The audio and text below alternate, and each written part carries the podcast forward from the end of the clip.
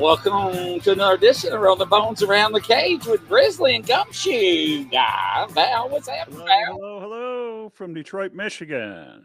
Northern Kentucky. Rainy, cool, cloudy, Detroit, Michigan. Yeah, right. What's going on, more? Hey, Pamela, Denise. We got Crazy Witch sliding in the rear. Do I sound okay? I sound kind of weird on my end.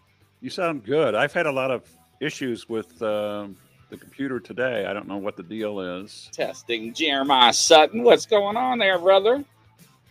Yeah, everybody saying hello. So yeah, so how's your weekend gone? Real good, real good. Lot, you know, summertime. Got a lot of birthdays, graduations, parties, um, meetings, this, that, and the other. Hey, before I get it, get it, before I forget, I want to give a shout out and uh, to the Downriver Detroit veterans uh, group down here. Um, if people get a chance, say hello to a veteran, give them a break, help them out, give them a hand. The Downriver Veterans, Michigan. And there you go. Amen for that. Yeah. So everybody has been contacting me. They're like, "Did Val lose his?" You know, and I'm like, "What are you talking about?" He's like, "Well, what about our guest?" Okay. Um, we have Janice Cowder going to join join us today. Is she in the background there? Is she back? No, she is not. All right, hang on. Let me let me see if I can get her back. So everybody was like, uh, "What is Val and Chris?" See, look, yeah, yeah. What's up, Val and Chris? What's happening, Chris? Yeah, I had to play that video, Chris. But no, but BFRO. I mean, was you awake when you did this? BFRO, uh, the guy that from Michigan, uh, apparently he doesn't want to come on, so he hasn't contacted Well, me I wonder why. I wonder why.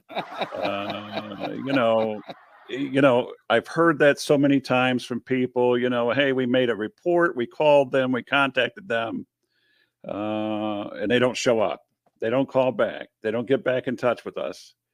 So, ladies and gentlemen, you know, this is I'm here in Michigan, and the offer was there, and um, apparently there's no interest in that. So we'll leave that we'll leave that uh, as it is, and um, it is what it is. So uh, yeah, gonna we don't we don't have anybody. So yeah, welcome Yolanda, Aussie Sue. Hello there. So uh, what's going on, everybody? So yeah. Hello, I'm live. How are you doing?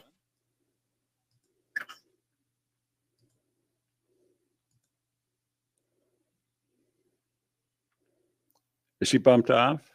No, uh, that was my daughter calling me. She's like, "You're Oh. live." I'm like, "Yeah, I'm live." She's like, "Oh, Yeah, there's there's uh, something up with the uh, computers today. So sure. uh, make sure and resend that link that I sent you. Yes, I I am. I'm doing that right now. All right, all right. Let's see if we So, get it. Yeah, She was she was with me just a minute ago before She I was. started getting bumped off. Let's see if Danny we Stone says, "You have me. We don't need them. We don't need no stinking badges." Speaking about badges, did you hear what Indiana's up to? No, what's up? Yeah, so they are passing a state mandatory pursuit law for the entire state of Indiana. It is not going to be up to the departments anymore or the SOPs that departments make. They are setting the guidelines on what you can and cannot pursue. We'll say that for another show. I just had to had to mention that. No, you're talking about- You're talking about pursuit chases? yes. Really? Yeah, yeah. The whole state is going to be one pursuit policy. See, when I was on, we would chase you across state lines. hmm So, but yes, they are setting up guidelines. Hello there, Catherine. Welcome to the show with Yolanda Standing Stones. And Thomas, he slid in the corner in the round. He's got around the first place there on the rail. Yes, Thomas, welcome. Glad to have you there. So, but uh, I couldn't believe that when I was laying on my uh, chase in the studio. And, uh, I, you know, because I always keep up with some of the law, you know, because the code cases that I work on. And I was like, do what? And I'm like, that that has got to be fake news. So I went to the uh, IL ILEA and I checked it out. And I'm like, whoa, they are really actually putting that in effect in July 1st. So I didn't get to read the statutes. I was just too floored. But anyways, but yes. That's that's pretty interesting. Back back when I was, um, we're waiting on Janice to come into the uh, backstage right now. Uh, back when I was still, uh, before I retired, uh, I used to love to read the um, police science uh, magazines and stuff, and some of the technology that they were working on that were they were just on the um, on the books with. It's kind of freaky. Imagine. Ah, yeah. Mm, mm, Grizzly, no. imagine, imagine um, Scotland Yard working with Godiva eyes. Well, Imagine- only thing I know, imagine- I can't, I can't. With, with, Imagine with them- that pursuit imagine- policy, AI, and everything else, that, that no, no, no. Brother, imagine uh, um, working on studying the technology involved with Godiva eyes and taking and developing the last image that somebody sees before something happens to them. I mean, that's You are freaking me uh, out. a So our guest is here, by the way. okay, But great. we need to discuss this another, yeah, because this We this will. is far fetched, ladies and gentlemen. we will. We will. Jan, welcome to the show. Glad to have you. How you doing there? Can you hear us okay? Hello, Janice. Hello. We can see you and hear you. Can you hear us? Janice. Did someone say something? I can't hear anybody. Gotcha. Yeah, Yeah, you got We your can hear you. We can hear you. We can hear you good. We can hear you very good. While she's figuring out her audio, what is the name of that movie, Jeremiah Sutton, with Tom Cruise in it? And they and every time somebody does the pre-murder and they think about something, what is that movie called? And they go arrest them before the murder actually happens. Oh, that sounds confusing. like Thought Police. it. Well, it is, but uh so I'm trying to figure out. Janice, you get your audio fixed so you can hear us. So Thomas, what is the name of that movie? Uh, it's got Tom Cruise in it. Minority Report. Yes, I knew Jeremiah would come up with that name. So, So- yes. So what was the what was the basis of that of that movie? So that movie basically, let's say that I'm just a normal human being, right? And you were the popo. Mhm. So I would have a thought that I'm going to murder somebody. Mhm. And before I would even do it, you would come and lock me up and arrest me. Really? Yeah, you need to check out that movie because a lot of that stuff came around. out. Janice, did you fix everything? Can you hear us, Jan? Minority Report, yes. Um, But I, I'm telling you right now, Val, if Indiana passes this state IC code, which stands for Indiana Code, that's why it says IC. Kentucky is KRS, Kentucky Revised Statute. If they do this, I guarantee the other states will follow. oh yeah. Oh yeah. Can you hear us, Janice? Hello, testing, testing. Cannot hear anything. Your speak your speak your sound is good. Well, let me Um, kick her and let her bring her back in. So, yeah. but yeah. So, uh, So- preemptive murder. That is correct, Chris. Preemptive So- murder. another aspect of the uh, looking forward in that kind of stuff in that industry was, of course, rather than uh, the officer asking you for your driver's license, Grizzly, just put your thumb on this on this pad here. I'll walk it up to the car, walk it up to your car. Put your thumb on that, and you get an infrared scan. All your information comes out. There's no more. Testing, testing. Did that work, Janice? Janice, did that work? Can you hear me? No, So, Minority Report actually in public, what they did was they scanned your eyes Okay, your pupil. and yeah. your your retina in there. Yes, Yeah, and and it would be like, "Hello, Mister Val. Would you like to buy something today? You look good in the suit, Val. Would you like to buy this?" You remember when grocery stores went to motion sensors in the frozen aisle? Where Oh, you yeah. walked, it would light up. Mhm. So yeah, so That's very interesting. Jeremiah says, I got another movie recommendation for you too. I'm listening. Chris says she needs to change her audio setting. Janice, it's your audio setting. So, uh, Irene, can you send me a frisbee? Uh, actually, Irene, if you go to Grizzly Chris, and I'll type this out, and everybody, I keep maxing out on my friends list. Mhm. So what I did was I had to change my profile over to this on Facebook, uh, so everybody can follow me because I kept saying I had to delete somebody to add somebody, and I felt bad for doing that. So I had to convert my profile from a, a, a private person to a public figure, which I really didn't want to do. But anyways, everybody else already knows me. Ja- Janice, if you can hear us, why don't you try to uh, um, leave the studio, try to reboot your computer, and then once it's rebooted, uh, try the link again and see if that'll help reset your uh, your sound. Okay, can you hear me? Oh yeah, we can hear you. Okay, I'm on my um, Galaxy Samsung phone. Okay, Did- Hit, hit, hit speakerphone.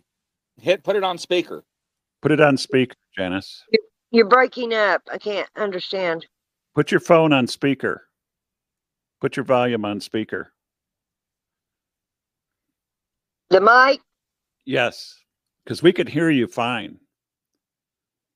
We need you to hear us. Now she just muted herself. Yeah.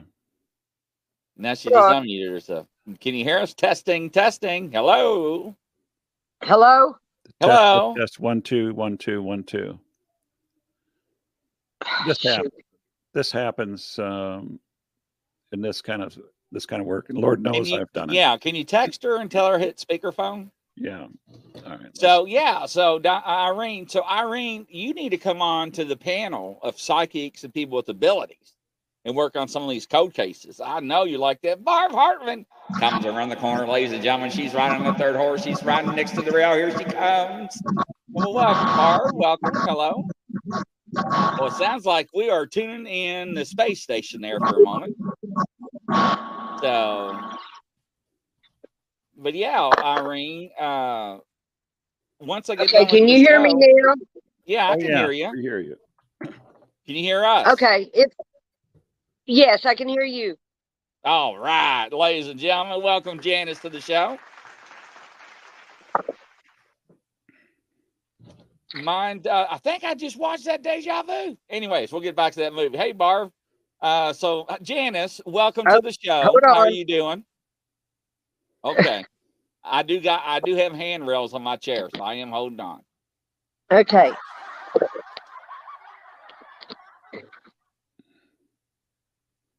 And uh, Irene, right before we went live, one of my dolls committed suicide.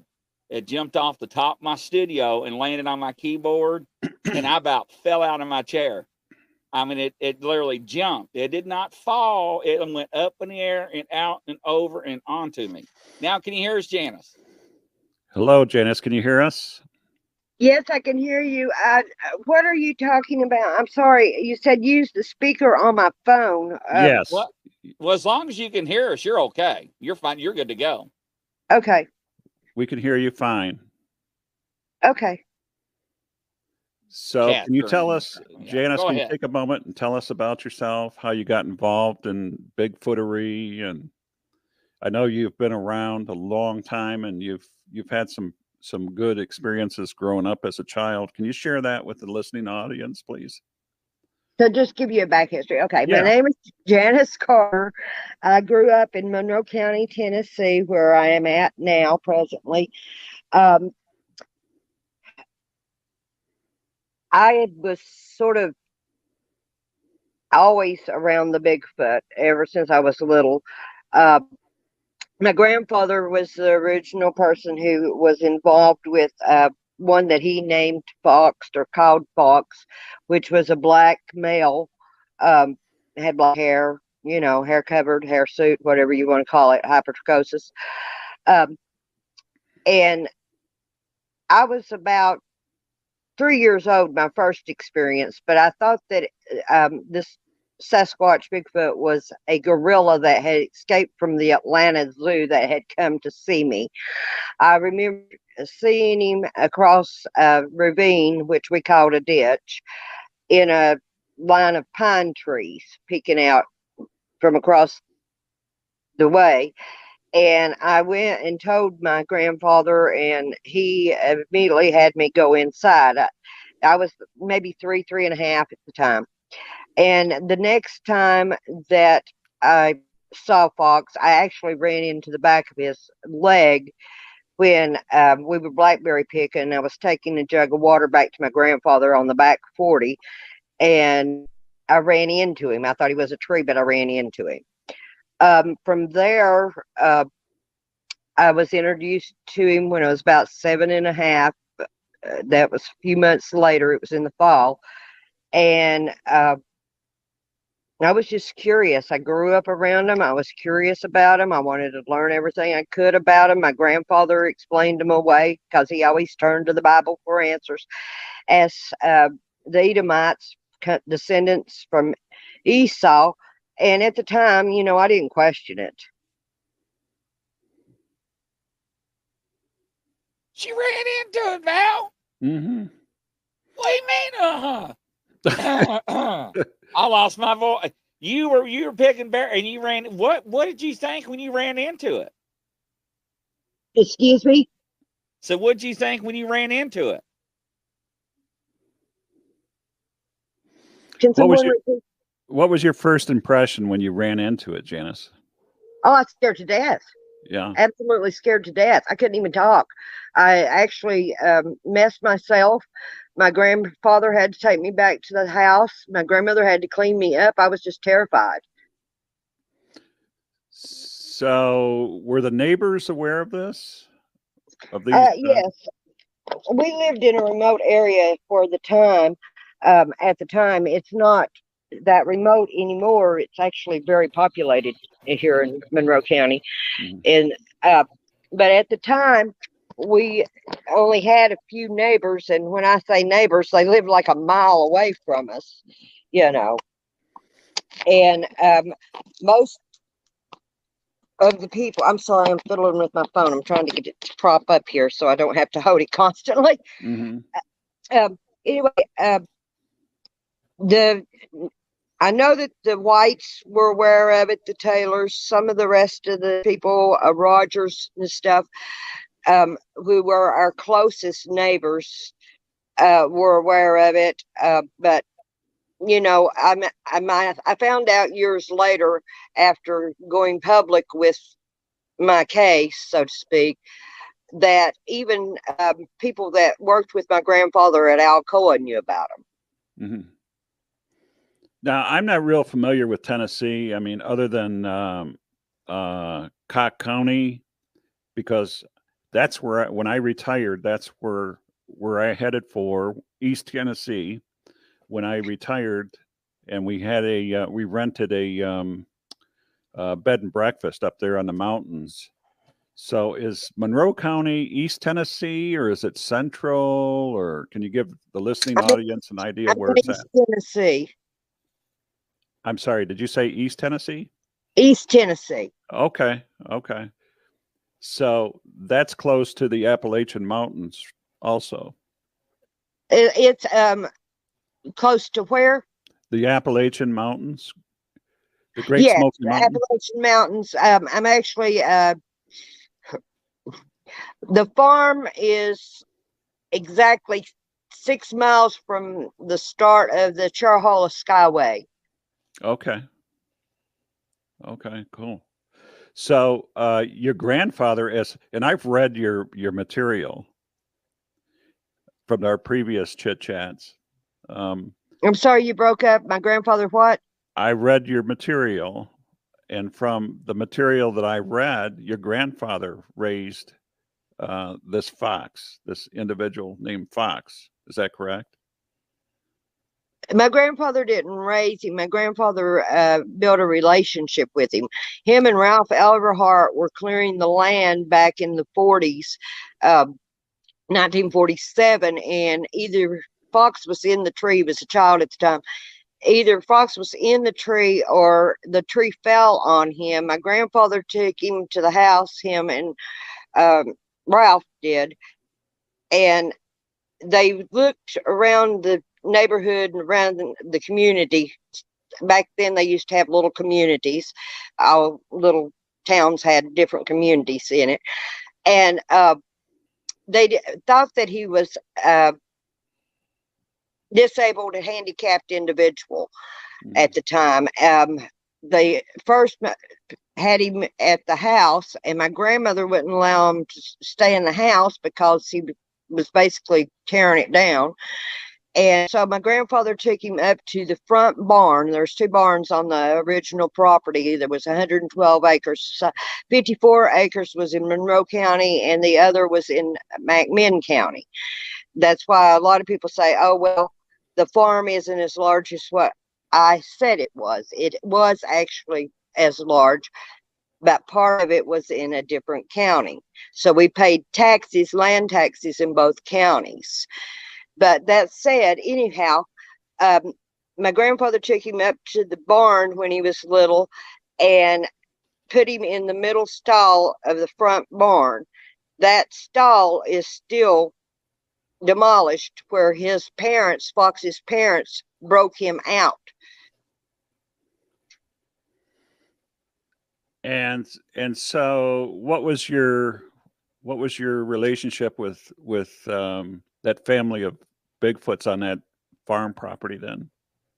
When I grew up, uh, when I was little, I was, I, my curiosity, I was very outgoing child. I was hyperactive and everything else.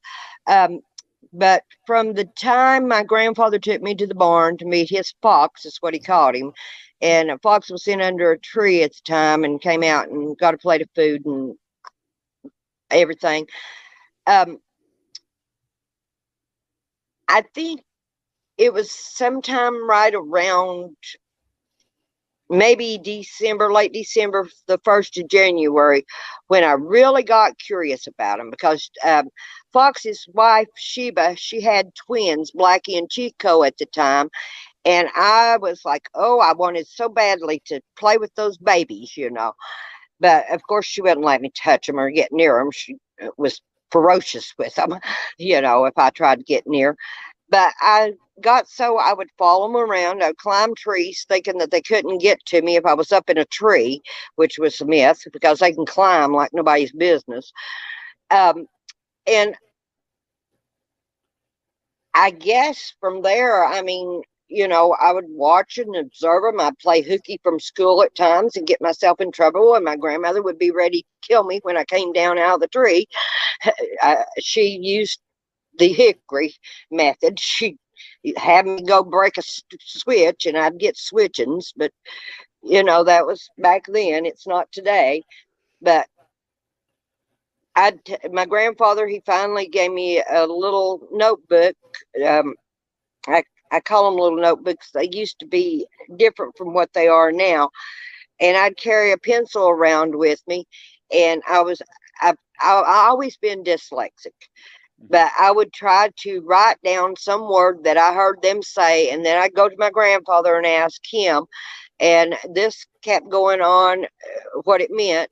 This kept going on until I was about 10. I got a little bit braver when I was 10 years old. And I decided, okay, I'm going to talk to them, you know, Mhm. because, and they talk in English. It's hard to understand them because they uh, will talk about three times as fast as what we do. But if you ask them to slow it down, you can understand them. Of course, the males are very, very baritone deep. Um, females are really, really high pitched, a lot of them, and children can range in between in um, the their voices. But um, I just started asking them, and I learned from them. That's the only thing I know to tell anybody is I learned from them. Mhm. I also learned that not all of them are nice and friendly, and they're not cuddly teddy bears. So, so did I take it you ran into some mean ones? Excuse me, I'm sorry, I can't hear. I take it you ran into some mean Sasquatch also. No, you can't hear it. Okay, Grizz, um, let me just ask one thing. that You never take a switch to me, Grizz. Janice, uh, you sound loud and clear on our end. Can you hear us at all? Yeah, it's very low. Um, I can hear you better than I can. Um, Val? the, no, I can hear. Val better than I me. think Val. Val sort of echoes when he talks. I don't know how I've been adjusting level my volume, but I can't get him not to echo. hmm Okay. But you can hear me okay though, right? And now it's like it's echoing on both. Okay, do you have a do you have the um, program on your phone playing right now, Janice? If you do, Do I shut it off. If you have this show playing on on your phone, shut it off because it will cause echo. If I have what on my phone? Grizzly, can you tell her? Yeah, if you got YouTube open or anything, close it so it don't uh, give you feedback. If I have YouTube, Yeah, open, close it. Just only have the the the link open only, nothing else. The only thing I have open is the link. Okay. Oh, okay. Okay. I don't have any other other program running in the background or anything. Okay. Well, Grizz, what I was saying was, if uh, don't ever take a switch to me. No, no. Now, I remember. I, just she talks to him. She learns Mhm. the language. You Mhm. need to ask what OCO means. Maybe she knows, but she says she talks English to him. Now, I remember growing up on a on a farm uh, with some southern people when I was very very little, and and just like Janice said, I remember Mama taking some branches off the tree and and and giving a little girl a whooping with that with that stick, but uh, you know, you know, we don't see that anymore like that. But yeah, I can I can understand that very well. Um, So, one of the things uh, that Janice, you do uh, have her phone number, right? Her actual phone number. yeah, Text it to me, and I'll call her. I'm gonna hook up my okay, system to the my phone my phone to the system to where we can get her on here on audio. okay. And uh, let's see here. That So- goes. So a long time ago, um, when I read this this book from Janice, I'm going to tell you something. It opened my eyes up to a lot of stuff involving uh, Sasquatches and stuff. All right, I, I got everything. I, I got the phone system in line and All right, ready. hang let me let me send her a, a text message real quick. Okay. Just I just can't believe this is pretty wild. Hey, Stingray, Yeah. welcome to the show. I'm glad you're here. Well, you know, I I was bumped off a couple times at, at the start of the show, and then camera goes on and off. I don't know what the deal is. Uh, that's not that's not happened to me like that before. Can you hear us okay? I was going to call you there if you didn't. Can you all hear me? Yeah, Yeah. we can hear you. Yeah, we can she hear you hear us. For heaven's sakes, please. Yeah, just tell her that I'm going to call her from a 502 number if that's okay. Text her and let her know. Janice, I just sent you a text message, and then when you send that back to me, I'm going to feed that over to Grizz, and then he's going to call you. And then I think I think we'll be okay like that. So just let me know when she gives you the Yeah. thumbs up. But no, I just cannot believe. So I mean, she they, she she, she wanted to play with the babies. Mm-hmm. What?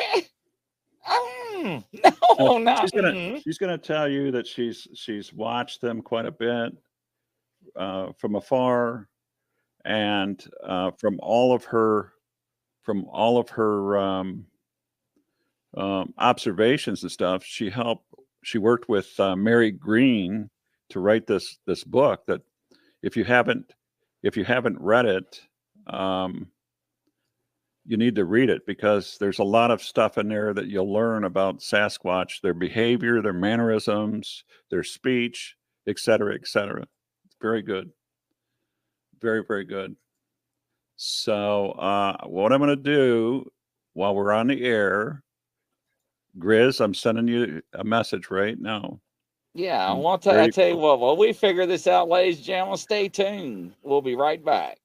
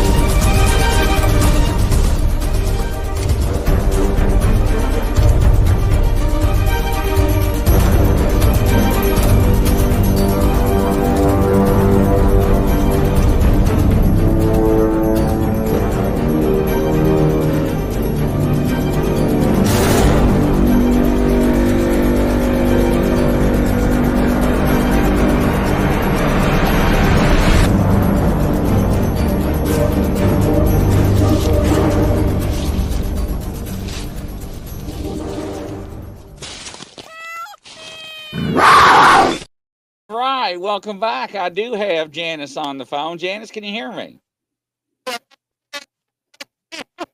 All right. Well, we got. Uh, I mean, you're you're live. Can you hear? Okay, Val. Yes, yes, I can hear. All right. Go ahead. Take it away. It's all you.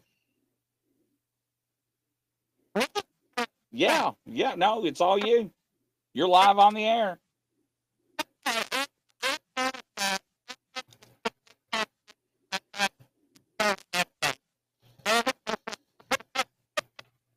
Hey, Grizzly. Grizz, Grizzly. Yeah. Here- here- it's not coming out very good.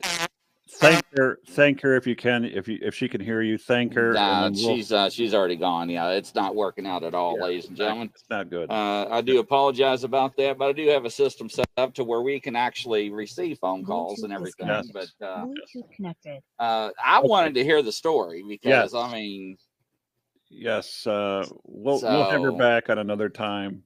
We'll get the uh, sound business straightened out. You know, you were talking earlier about the uh, doll or Bluetooth something disconnect- falling off the shelf or it something. did not fall off. It, didn't fall. jumped. It, It did jumped. not tilt over.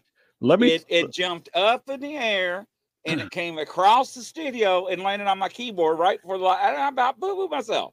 Bluetooth Now, now I'll tell you. Connected. While I was at uh, Detroit Re- Receiving Hospital a few years ago with my wife, we were sitting in the waiting. We were sitting in the um, the uh, room. I had my phone plugged in. All kinds of people walking by, and I I had the chair set so I could watch people walk by the room. Doctors, nurses, a lot of chitter chatter going on. I was talking to my wife. There was an outlet near one of the uh, examining room tables. So I plugged my phone in with a charger while I'm talking to my wife. And I kid you not, stone cold sober.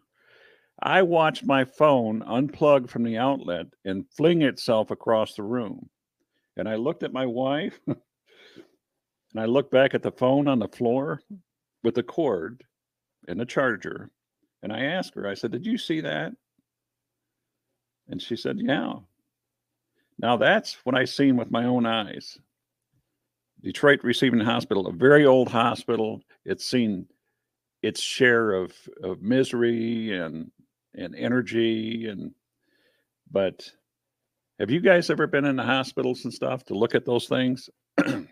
So a lot of people go in the hospital. I have my fair share in the hospital Mhm, and uh, hospitals mhm. uh, because of my injuries and uh, my complications that I had. So, uh, have I ever investigated one? No, I have not.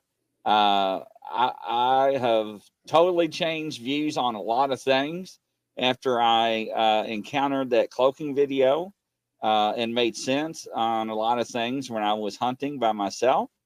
Uh, people laugh about me not wanting to go in the woods alone anymore. I do not. I will not go mushroom hunting by myself. I will not go in the woods alone anymore.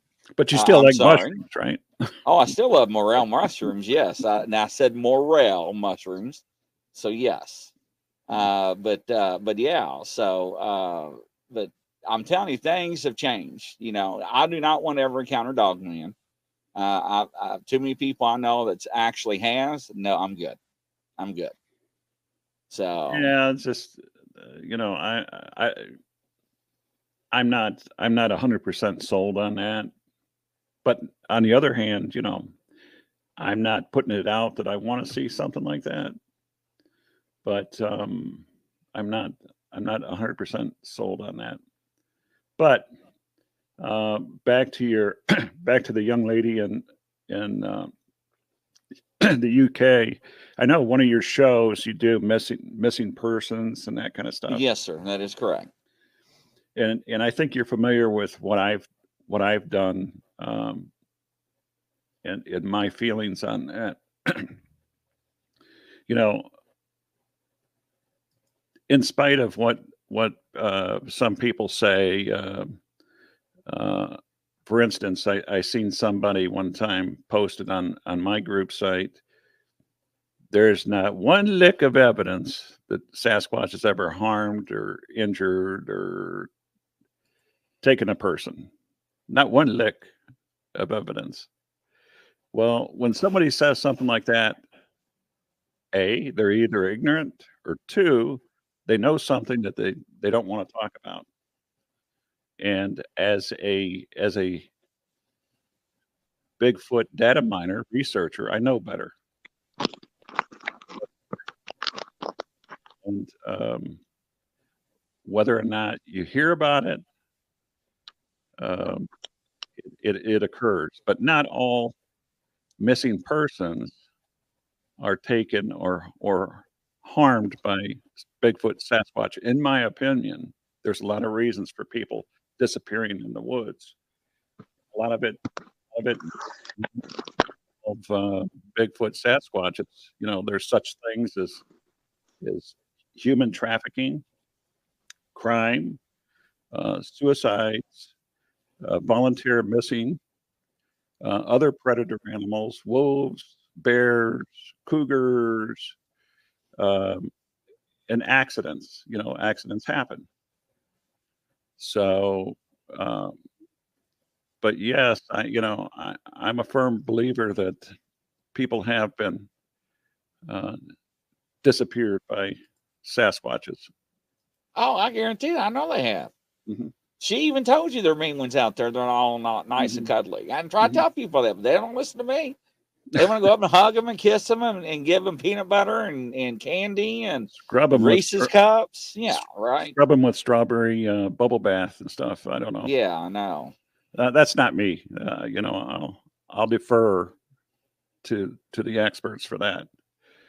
So yeah, I you know, in in my I don't know if I said this before. I don't know that I discussed this before on this program, but my curtain call before I retired, I volunteered to to look for that missing individual, clearly out of my jurisdiction, and he was definitely a uh, homicide victim, and in fact, to this day, his his death is is a um, is an unsolved case. It's still open, but you know, it it happens, and it's sad. But um, what I learned in the in the um, interim was that uh, there's a lot of people like that all across the country. There's a lot of people that are looking and waiting for their loved one, their brother, their sister, their mom, their dad, their cousin, their best friend, their lover, uh, waiting for them to um, um, return home and stuff, and they never will. And um, while I was while I was in the business, um, there is a national database. I don't know that a lot of listeners know this, but there's a national database with the acronym NAMUS. And what it means is name us. And it's got hundreds of thousands of, of um, missing people from across the country. And I believe Canada as well that are there because they went missing. And it's just it's just mind-boggling to see this.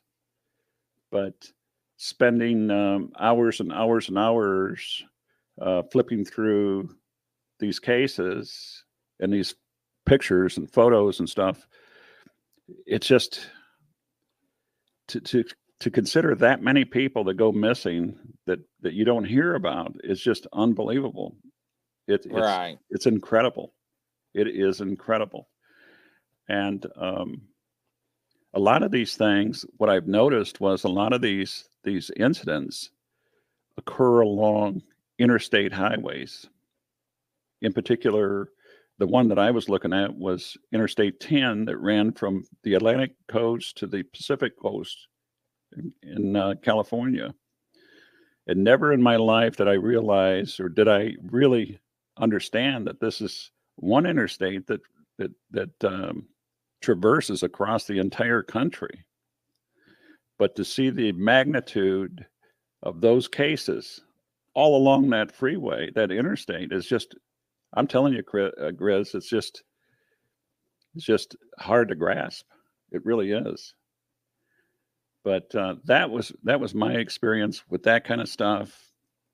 And um, once I was complete, and I did, by the way, I did um locate that missing individual that was out of Ohio, and um, uh, I was able to see that his remains were returned home to his, his family in Ohio. I eulogized his service.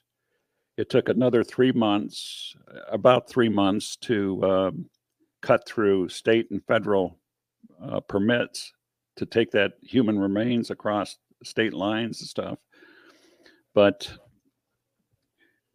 in a in a large in a large um, way, I see that I see that as is a healing process for me too, because it was more or less like self redemption. Um, you know, I'm not a perfect person. I've never been a perfect person. I'm imperfect, and I live in an imperfect world. And um, I'd like to think that that um, my life as an adult was in service to mankind, and that's what we did, Grizz. You and I both, in in um, um, Stewart before us. Uh, he was on here from Houston, Texas. He knows uh, it's it's it's thankless work.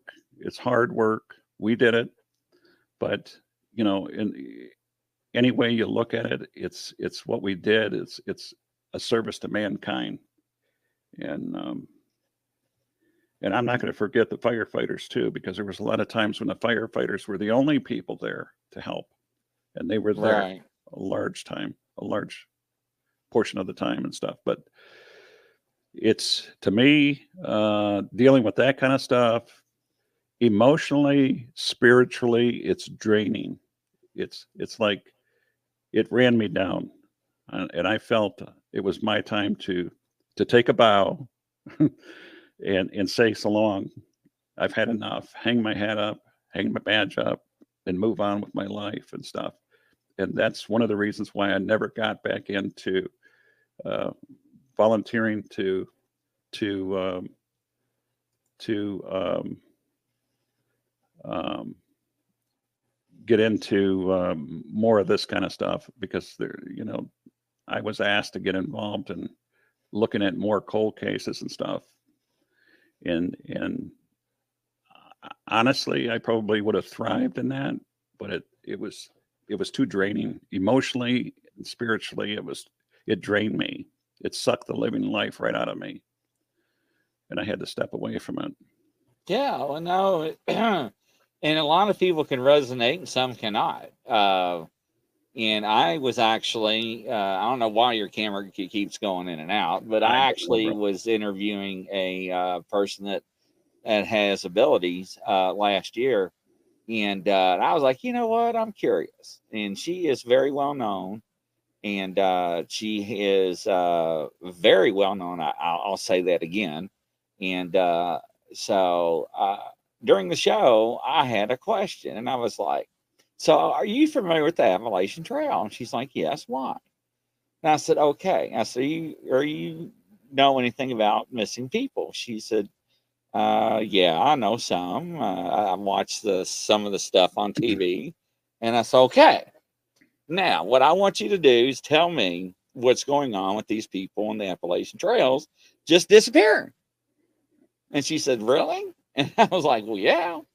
And she's one, I, I, don't know what it's called, but she had she has to get a piece of paper out and she has to scribble or something. And uh, she was scribbling and she was like, Okay. And because I want to know where these where these people are going to.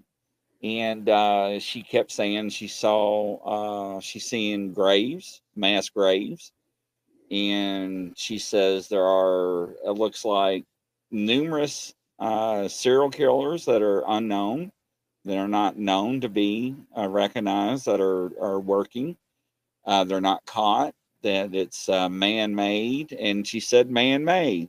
And now you and I, we we pick up on key terms. Mhm. So I let her do her little spill, and she was seeing some of the people jogging and everything. So she did her little spill, and I said, "Okay, now, what is supernatural?" And she just sat back and looked at me and got real quiet.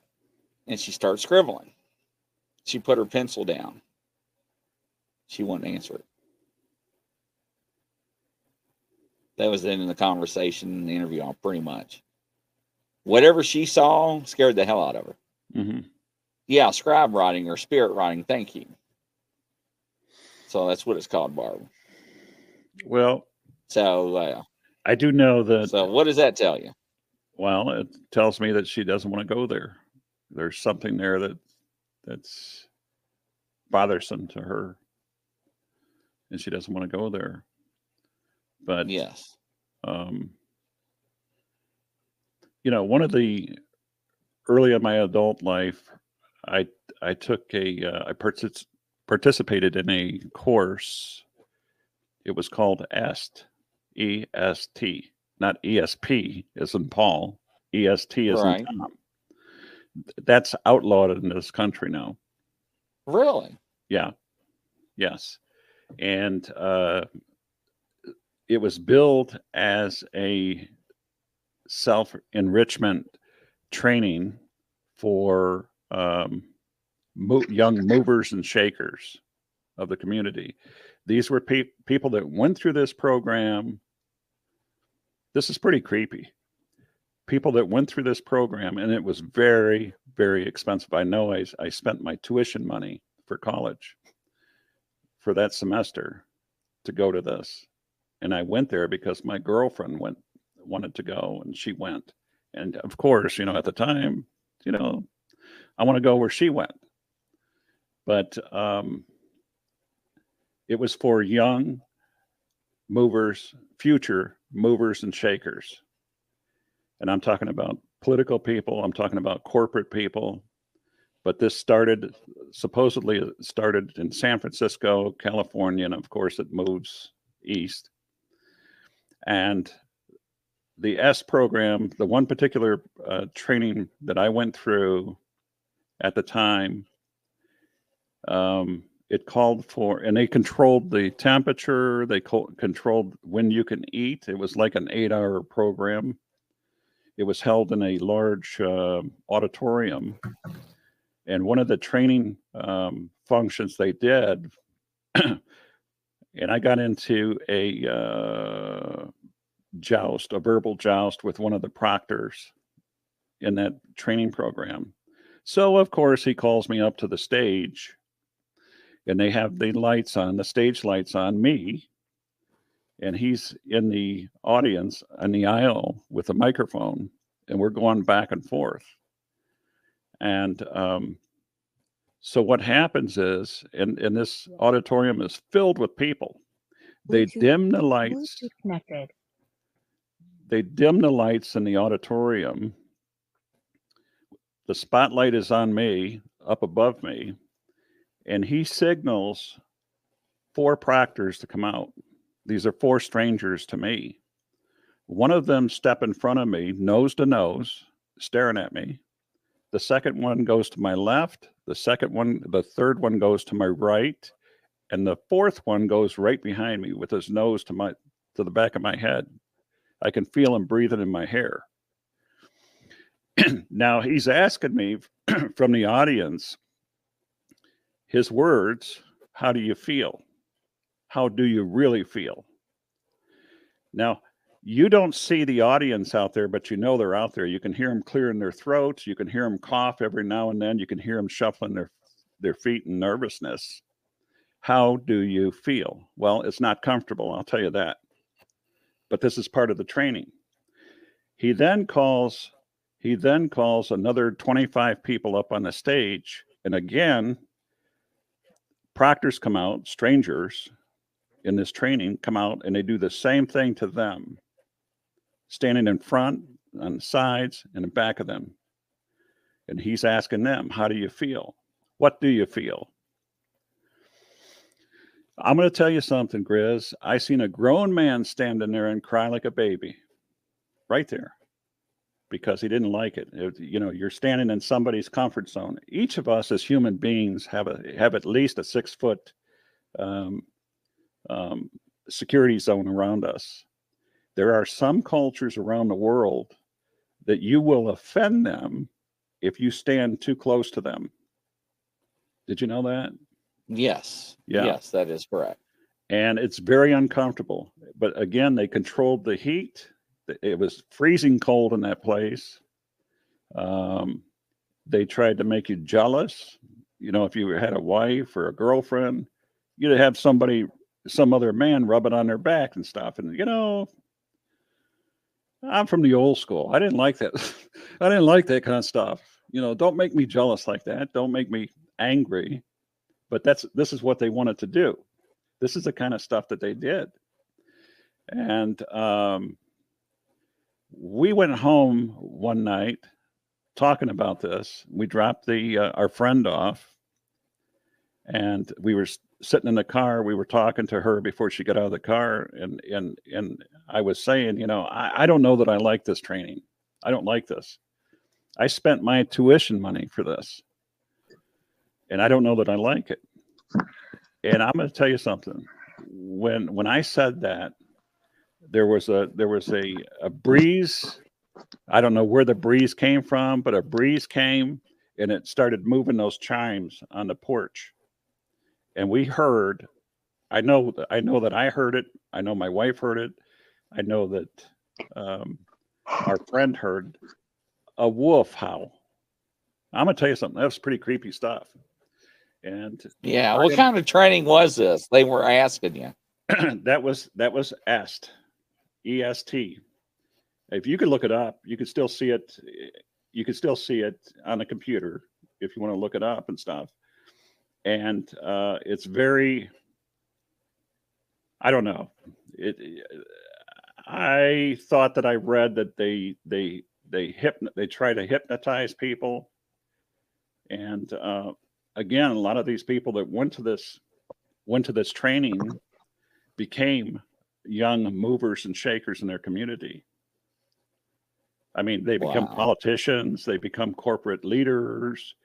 And I know that for my part, you know, I went in law enforcement and from there I was I was uh, kind of ushered into what they called what they called leadership 21 which which again are movers and shakers of the community. Remember, I'm from Southeast Michigan, down um, from Detroit, and uh, I was never a member. I, I was never a business owner, but I was brought into the Chamber of Commerce and um, and brought into some more training.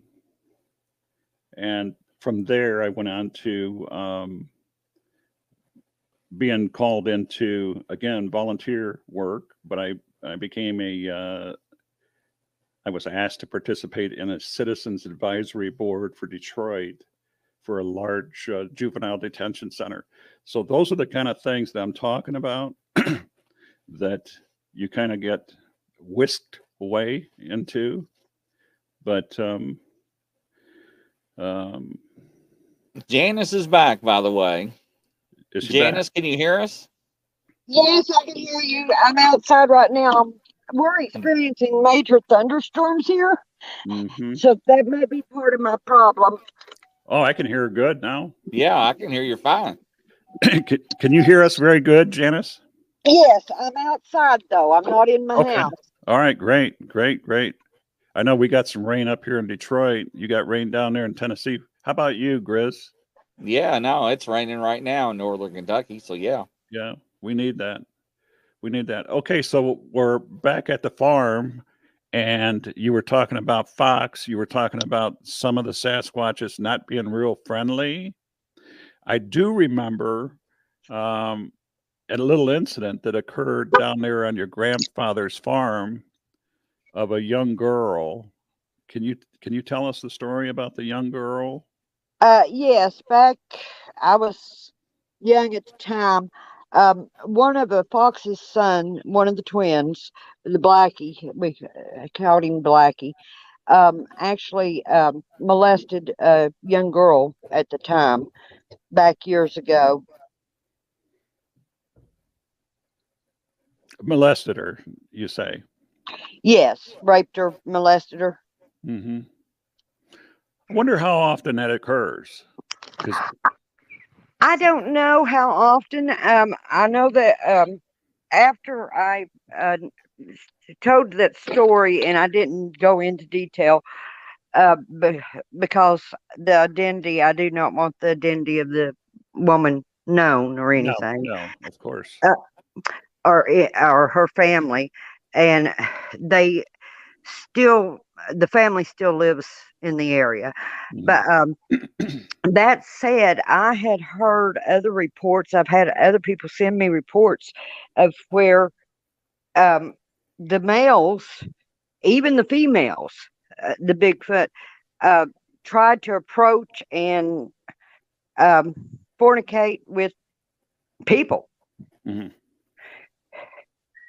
um, there was uh, a case that um, back when Mary Green was still living, Mhm. um, that they this one young woman sent her and said that this male uh, Bigfoot in California was following her around Bluetooth and disconnected. was um, inappropriately approaching her. Grizz, uh, you did hear what she said about. Yeah, I, the I'm. I'm sitting here trying to remain calm. You're Uh, I, I. I just I just hurt my neck. all right, for for whiplash. Uh, Mm-hmm. Now I've heard stories, but I've never had them confirmed. Mm-hmm. Now, now, as a researcher, I found a report out of Detroit, out of out of Texas. It was an early report, I believe in the 20s, the 30s, I think maybe the 30s. And Mhm. Grizz, the way I read this report and the way the witness uh, brought this report on, if you look at a report, my friend, you can tell whether another police officer wrote this. In other Mhm. words, he's he's whistleblowing on on his agency. But he talked about an incident where two people uh, were meeting in a secret uh, place in a secret secret time in the woods, unbeknownst to their family, their spouses and stuff, and um, uh, they heard a scream, and they got up. They got up half dressed, fled to the car, got in the cars to flee home. On the way out of the woods, this is what this is what was in the report, and um, it was chased. The car was chased. The uh, the beast broke the window, grabbed the man's throat, ripped it out.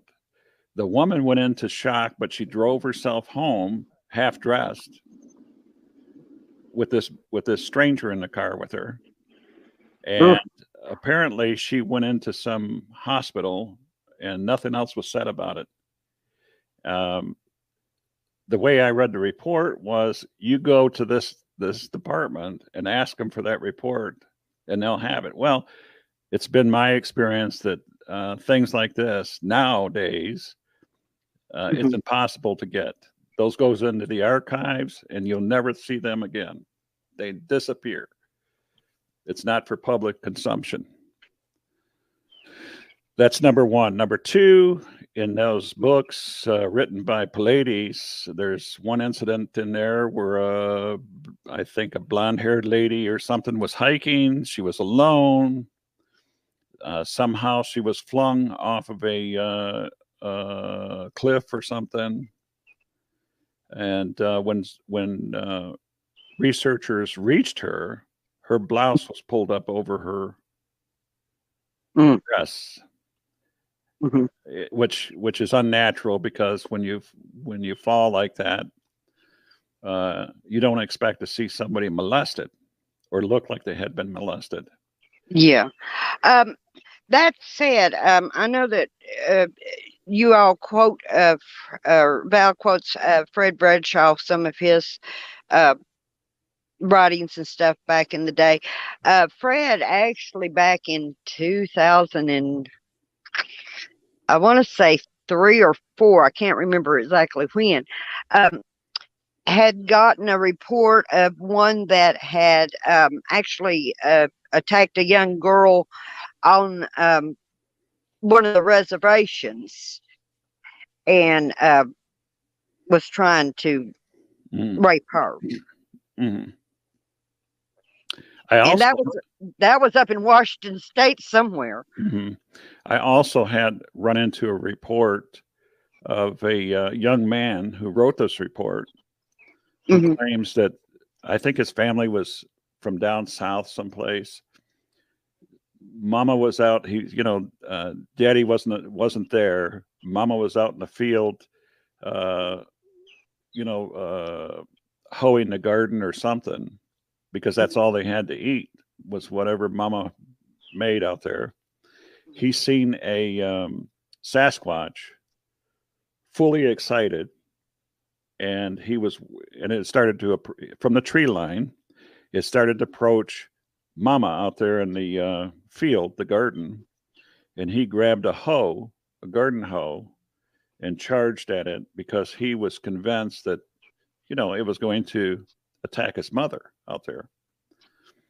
Mm. Um, so it, it, when when I look at these reports and I see reports of Sasquatches that look like black people, you know, with the hair and stuff.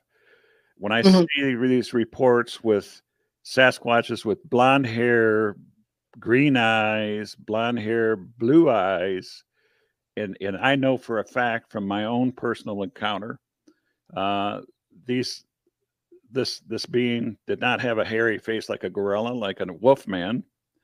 It looked very, very human, but there are no humans walking around eight and a half, nine foot tall that look like No. this.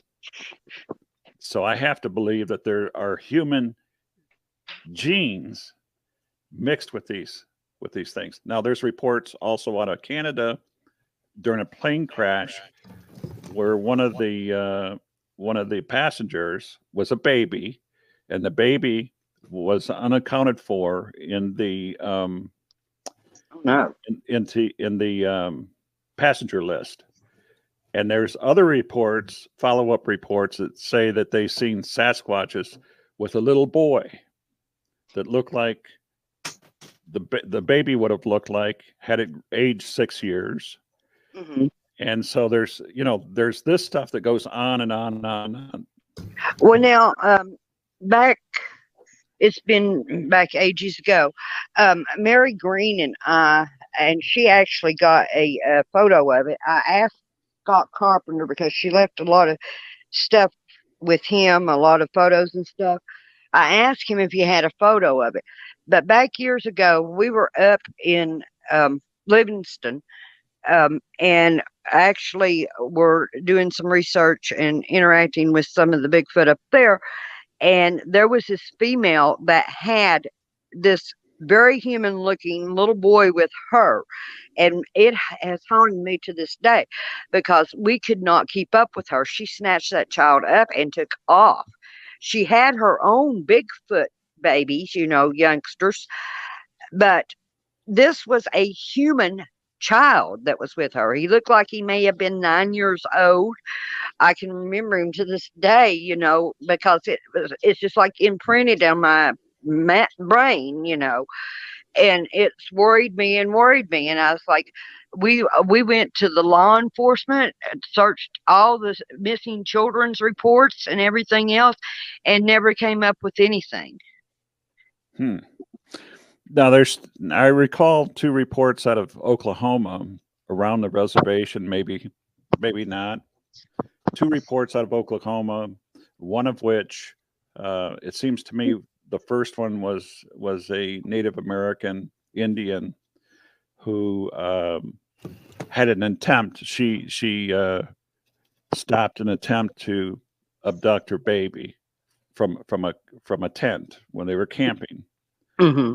And um, uh, another family comes along a different time a Mhm. different month and this lady having relived that experience warned the mother if you got a baby if you got a small child watch him and she Mhm. explained to her what had happened to her Mm-hmm. and sure enough, sure enough, according to this woman, she was asleep one night and she Mhm. felt her child sliding off the, the sleeping bag, sliding out of the tent.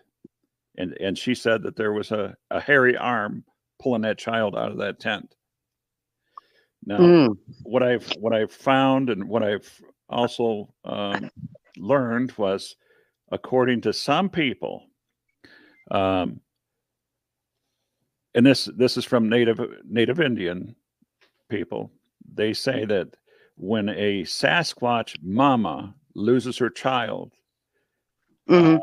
um, when they come around people, they're looking to to to find a human child to, to yeah, replace their baby. child. Yeah, to, to replace that baby or child, whatever it is. Well, now I do know this. Um, I've had my own experience with this myself. It was in Pocahontas County in Virginia. Uh, we were up in. Uh, I'll just go ahead and say I don't care because everybody's uh, research areas overlap everybody else's. There's no, you know, this is mine and you can't come into it.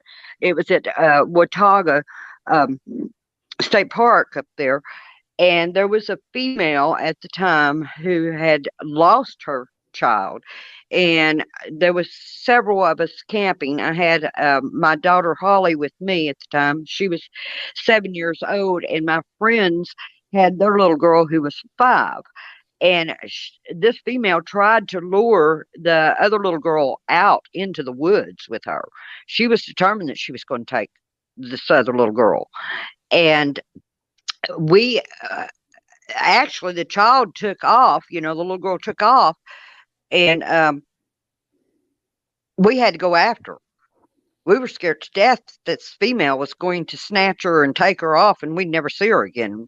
We ended up leaving, but we had returned, you know, and visited that area since. But that was not a pleasant experience. Mhm. And I've always been very, very leery of them snatching up my daughter.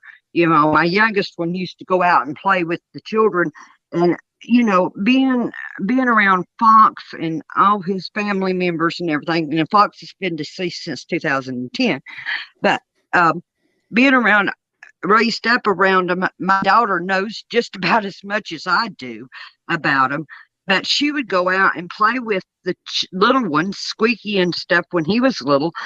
And if we went, we even went to uh, Don Keaton's um, South Fork one time, and thank God I had other people with me because she got out of the tent and was down there feeding all our food and marshmallows to the little Bigfoot up there. And I was like, oh my God. And one of our friends happened to get up and note that she was down there doing it. He tried to video record her doing so, you know. And I'm like, I, I felt like wearing her out. You know, I she's never had a whipping in her life. She's had a firm scolding, but, but Mm. that was one time Mama almost came within an inch of whipping her. Mhm. Now, uh, Janice, uh, it seems to me in the material that I read uh, from your book, the book Mhm, you and uh, Mary wrote, uh, it, it spoke about it spoke about Sasquatch families, man and woman. What Mhm. happens? What happens when a woman becomes adulterous in a in a uh, family unit? What happens if uh, when one does what? Becomes adulterous when when when that female Oh, has they an affair with another wayward male.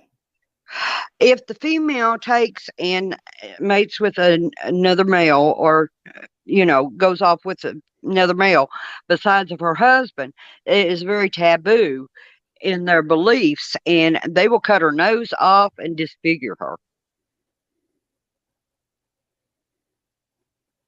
It seems like I remember, uh, yeah, it was the nose or ear or something, something that uh, leaves a permanent disfigurement uh, as a message to the rest. Now, what happens to the what happens to the wayward uh, male? that- the way we're male the male is allowed to have more than one wife Mhm. um he's a, and I, I don't get this but i don't judge because this is their their way of living their you know the things that they do just as long as he can provide for those wives Mhm. he's allowed to have as many wives as he can provide for. Um, most of the time, it's usually sisters that he takes, Mhm. but you know, as wives, or they're related in some way, shape, or form. But um, he's allowed to do whatever he wants to. Hmm. Except for raping, you know, that that's not allowed. They'll make him an outcast if they rape a Mhm. female. So what happens if the male doesn't want to be an outcast? If he doesn't want to be what? An outcast. If he doesn't want to be banished from the uh, family unit. Well, then he doesn't break their laws. hmm What is the punishment if if he does? If he breaks them, he's uh, he's considered an outcast. He's considered dead to them. hmm They don't have anything to do with him. I mean, even if he, it's just like Blackie. Blackie is actually an outcast hmm from the family group, also from the tribal group. And uh, Blackie, uh, we still encounter him. He still visits the farm. I've had to deal with him. I even had to draw a gun on him one evening because he was going to try to break in my half sister's house. Um, but that said, you know, except for his immediate family, the rest of them do not even acknowledge that he's alive. hmm So somebody wants to know what are their beliefs? What do they believe in? What is what? Their beliefs? What do they believe in? Are what do like they believe us? in? Yeah, are they like us, civilized, or Do they have rules? Who's who's the who's the mayor? Who's the leader of of these? Um, it's sort of set up like tribal um, community, like um, indigenous people. That you have your your leaders, you have your elders, you have your story keepers, your you know your history keepers, your writers, your and your healers, and on and on and on. Different ones, different members, or different positions in the family, uh, even if it's just grandmother or mother, you know. wow that's that's unbelievable. and and they believe they believe in god i do know that they believe do. They believe in god they believe in the devil they believe in um, they have their own version of jesus christ um, which basically is the same that he visited here with them too when he you know was here on the planet with us. Um, but then then you have some beliefs that I just I, I should I shouldn't judge. You know, it's like okay, where do you get this idea from? You know, I, I do question. You know, and it's like uh, they be they believe that they were among the first creations. Okay, if we read our Bible as a history uh, book, not just for the religious and beliefs in God and whatnot. If we read that, it says, you know, on the whatever day, the fifth day, I think it was sixth day, sixth day, when God created the original mankind, He created both male and female, and He told them to go forth in His image, in their, you know, told them to go forth and be fruitful and multiply. Okay, then he creates Adam in a different way because he takes the dust and breathes into the nostrils of Adam. And Eve is actually created out of Adam from his rib. That said, the Bigfoot think that they were among the first creation. Some people say that. Um, some people believe that. Um, um, Bigfoot. Sasquatches come from they're interplanetary. They come from a different planet. I don't believe that. hmm my personal my personal belief is not that because anymore okay if they're from a different planet than we are also because our dna does not match up with anything else here exactly You know, uh, that's And- funny. and th- their DNA doesn't match up with anything on the father's side that's here on this planet. So, yeah, there's a possibility. We may uh, all be aliens.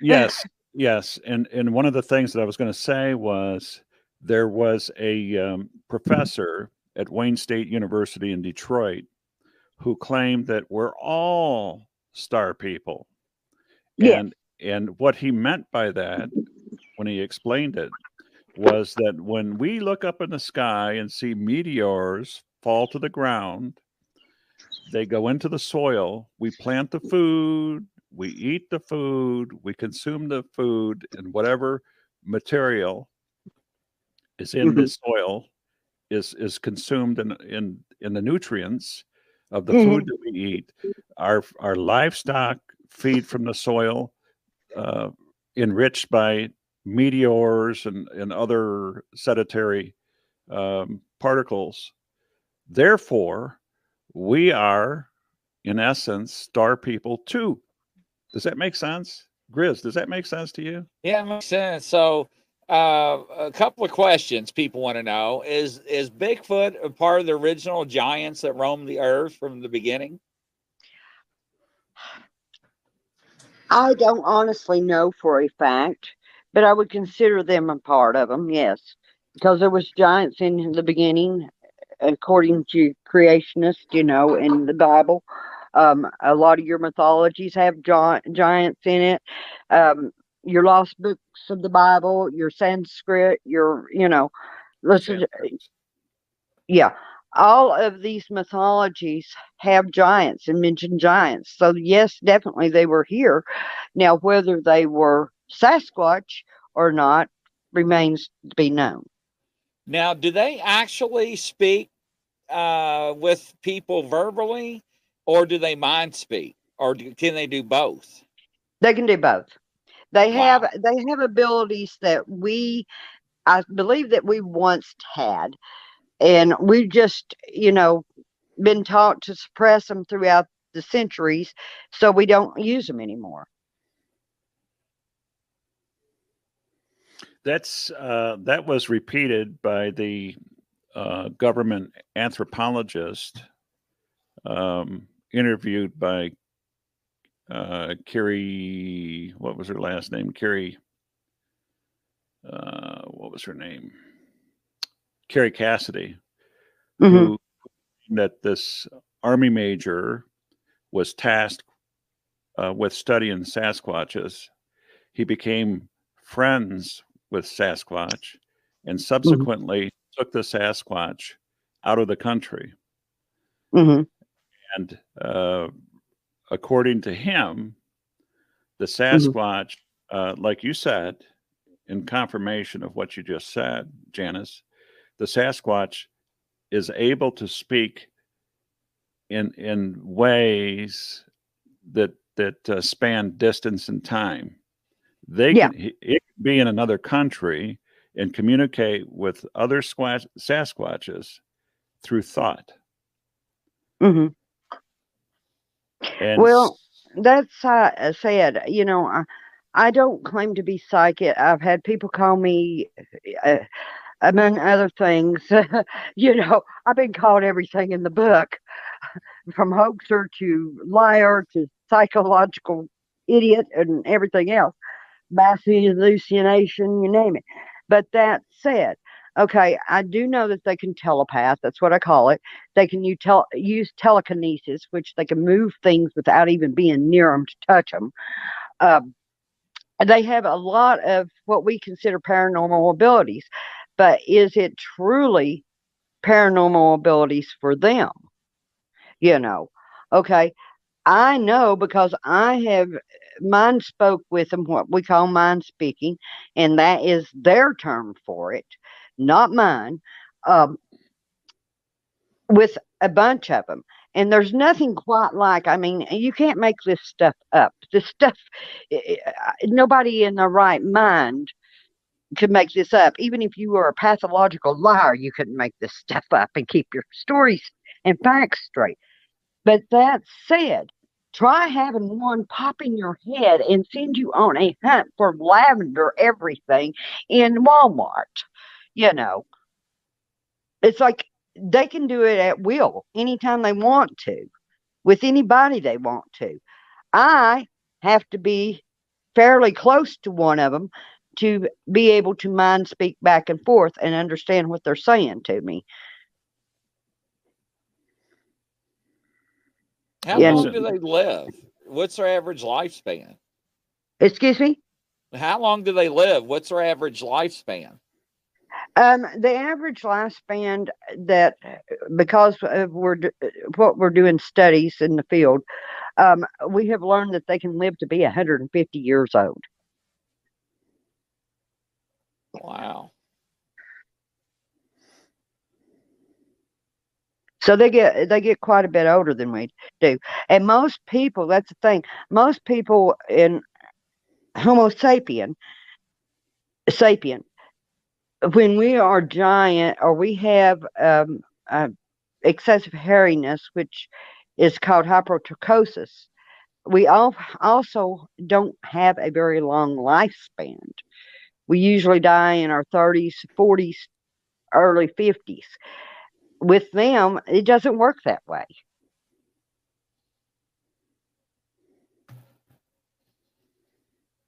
What was the name of that uh, Russian um that Russian um, Sasquatch female that was uh, that was taken captive, and she Zana, Zana.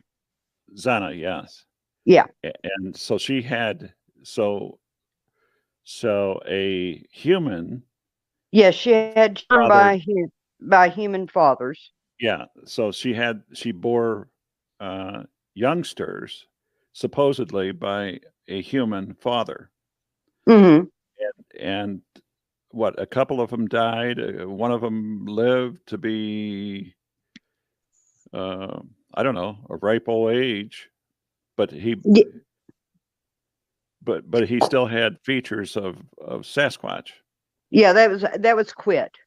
yeah That was her son Quit. Raya is her granddaughter, and Raya's grandchildren. sh I mean, Raya's older now, and she even has uh, grandchildren. Um, they have done the DNA test. Of course, um, one of the guys who did it um, said that she was Sahara African from uh, way back, you know, um, when they did the DNA on her, but he never did find the father's side we know that you can trace the mother's side of the DNA, which is your mitochondrial DNA, Mhm. and find uh, run it to the source, Mhm. you know, of whoever they came down from. It- But when you, when you go to the nuclear side, you can't match it up with anything. Mhm.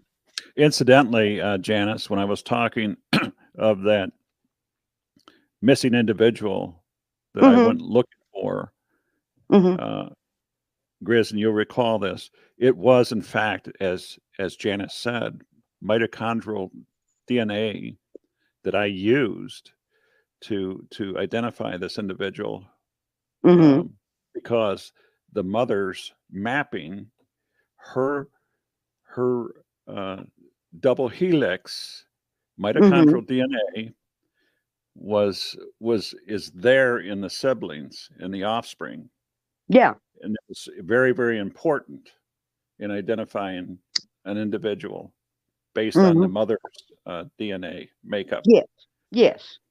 so that was that was pretty interesting Some of the people are asking, do they cook their food or do they eat it raw? Both. And it's a myth that they don't use fire because they do use fire. They just don't use big fires that are going to give away their location unless they're in a cave. And then there's usually a smoke hole. And I have found many a location where they were at, especially in the wintertime, where they're using fire inside these caves and they have like a smoke hole in the roof of the cave. So if Mhm. you find the opening to the cave, you found them.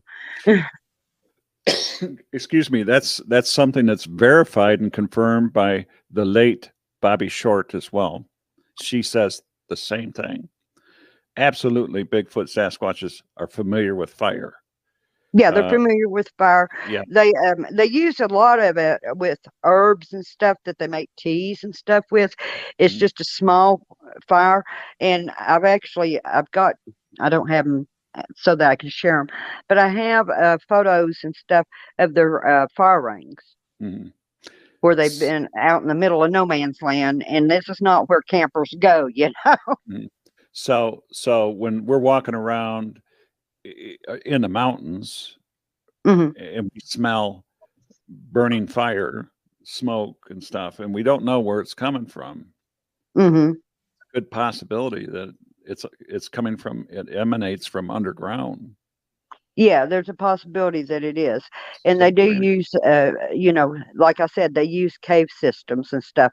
Um, it's like here, a lot of people, um, back years ago, um, I, uh, they tried to discredit me and discredit my case.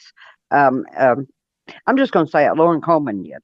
So he sent his brother down here along with um, some other people from up in Michigan. And they came to the farm and they said, Oh, well, she doesn't live anywhere near the Smoky Mountains, uh, you know, and there's no way it's too, you know, civilized and everything. And I'm like, Look, buddy, you can look out the back door from the farm and see the mountains. We live in what we call the knobs. They don't call them the foothills of the Smokies. Here in the South, we call them knobs, you Mhm. know. Mhm.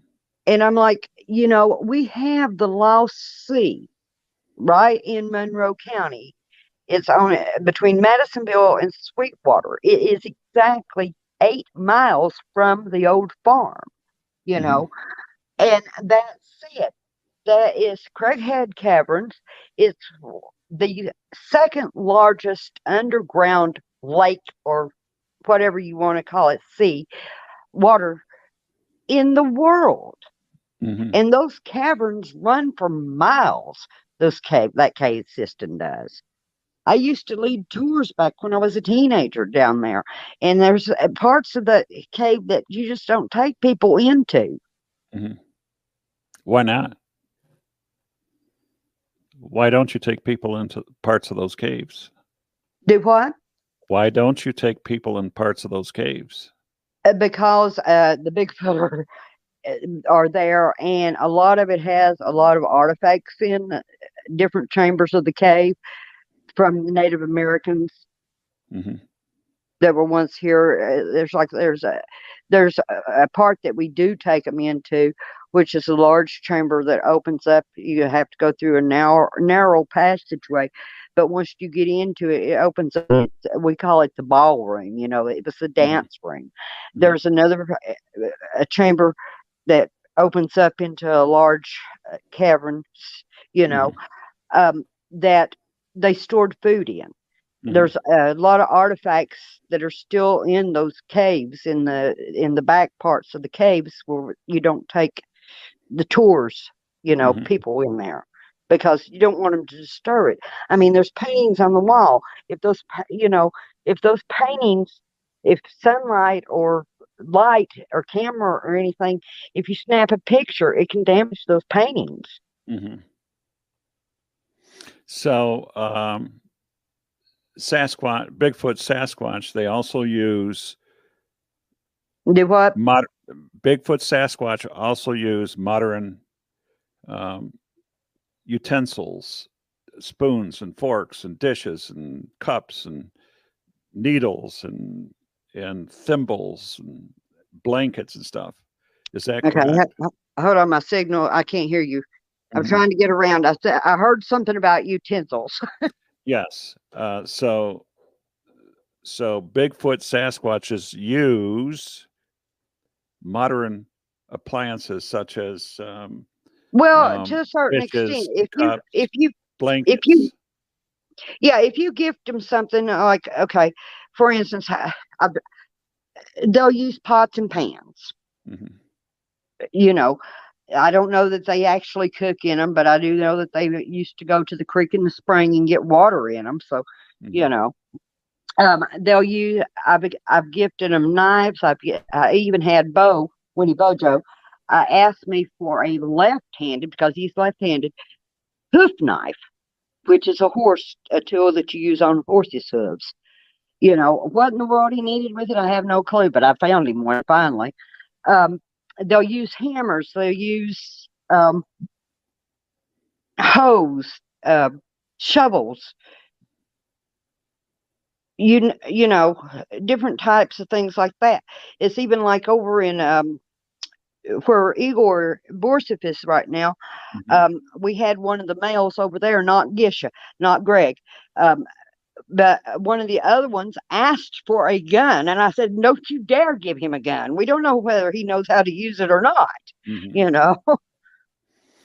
Now, there's there's a report out of Alaska where a couple hunters were watching uh, a Sasquatch enter Mhm. onto a beach, walking up to a whale carcass, hmm and they watch this Sasquatch cutting off portions of of meat. hmm When they the- when it when it when it walked away with this 200 pound slab of uh, flubber on its on its shoulder, they approached the carcass and they found a serrated bladed knife that it Mhm. left. Where did the knife come from? I wonder. Well, I'm I'm sure they either took it from someone's property, you know, or else someone gifted it to them. Well, thank goodness they don't give it guns. Do what? Thank goodness they don't give Sasquatch guns. yeah, don't give them guns. I don't recommend that, and I do not recommend giving them liquor or whiskey or any of that stuff uh, because the, they do really, really bad. Um, I I did post on um, Val's group there. It's been a while back um, where um, Daff uh, attacked the cabin truck that Igor and the team stay in out there in Ural Mountains. That said, what happened is against my advice, they decided that they would give them um, vodka. Daft did not Russian vodka. you got to know Russians. Every time Igor comes, we have to have vodka. He will. He can drink you under the table. but but that's it. And I don't drink alcohol. You know, so I'm a lightweight. One sip and I'm drunk. But but that said, they were Alex and them and this other guy um, is a professor. Um, his name's Dimitri. But anyway, um, and Igor's first name is Dimitri. But all said and done, they decided that it would be smart to give him vodka. And they did. Well, what happened? Daft didn't get his portion of the food and the vodka that they had left. The other ones took it. Therefore, he pitched a fit and terrorized them half the night until Alex got brave enough to go out and give him vodka. hmm Now, I re- I recall a, a very very early report of um, I think it was Osman, the the gentleman that was kidnapped. it was Uh, he- kidnapped. He gave a Sasquatch um, Copenhagen chew, and it and it uh, that Albert Ostman. yeah yeah Um, you know, when I first came on the scene, um, it's a long story, but um, only Mary Green believed um, my story and knew it for what it was. And I had never heard of Albert Austin at that point. Um, I was very new to the internet.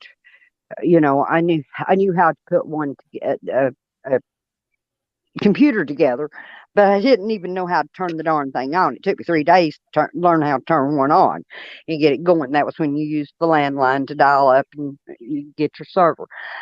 All said and done. Um, and Dimitri, uh, Dimitri interrogated me. He would ask the same question 50 different directions. And it's like, you're not going to change fact. You're not going to change the truth. But he was the one that told me about Albert Osman and his situation. And it was uh, tobacco that he fed him coffee grounds and tobacco to get away from him. mhm. And uh, the reason that that uh, conversation we started talking about this was because I was one of the only people at the time that said, "Hey, look, these guys are got to they have to be people of some sort." I'm not saying that they're humans like we are, but they are, you know, some sort of people Mhm. because they they have language. They talk. They can even speak our language, you know. And all in all said, he says, Well, uh, do you know what these words mean? And he didn't tell me where the source was. And I said, Oh, yeah, I know what that is in their language. And he was like absolutely amazed. Um, Dimitri was, Bayanov. And he says, Okay, if you know this, let me tell you this you know and he says now it makes sense and they thought that albert osman was lying back all those years ago Mhm. Well, you know, when you're involved in bigfootery, you know, you're going to have, first of all, people have to know when they get involved in bigfootery, there's con men, there's showmen, and everything in between. Um, everything everything coming and going uh, you know they're all walks of life. Mhm, um, some people are out to make names for themselves for whatever reason. You've got your pro kill your no kill your you know these are humans these are big apes big dumb apes. Mhm, but but i only know what i know because i have experienced it mhm, you know and i will stand firm you know in my own thoughts about who and what they are. Because unt- until you walk alongside me and i've taken a lot of people with me out in the field and they're like they've learned uh, they they all come back saying i learned more in an hour than i learned in years of re, you know doing my research and reading on the internet and taking and watching these tv programs on uh, tv and i'm like you have to experience it mhm. you just absolutely have to experience it. And also, you need to be careful of what you wish for because you might wish yourself back. Mhm, mhm. Well, I could say this that I read. I've read the book that you and um, um, Mary Green authored, Mhm. and I learned so much from that book. Thank really. you. Really, Janice, I've told you this before, Mhm. and um, I don't take it lightly. As far as um, uh, somebody, you know, claiming that you made this stuff up, you know what, Janice? I could give two hoots about what somebody says. Seriously. I Well- only I only believe in what I see, what I see Yeah. and what I can rationalize, what logically uh, is is attuned to what what I've experienced, what I've learned. Mhm. That's what I believe. I don't care what somebody says. I don't care Mhm. what what's.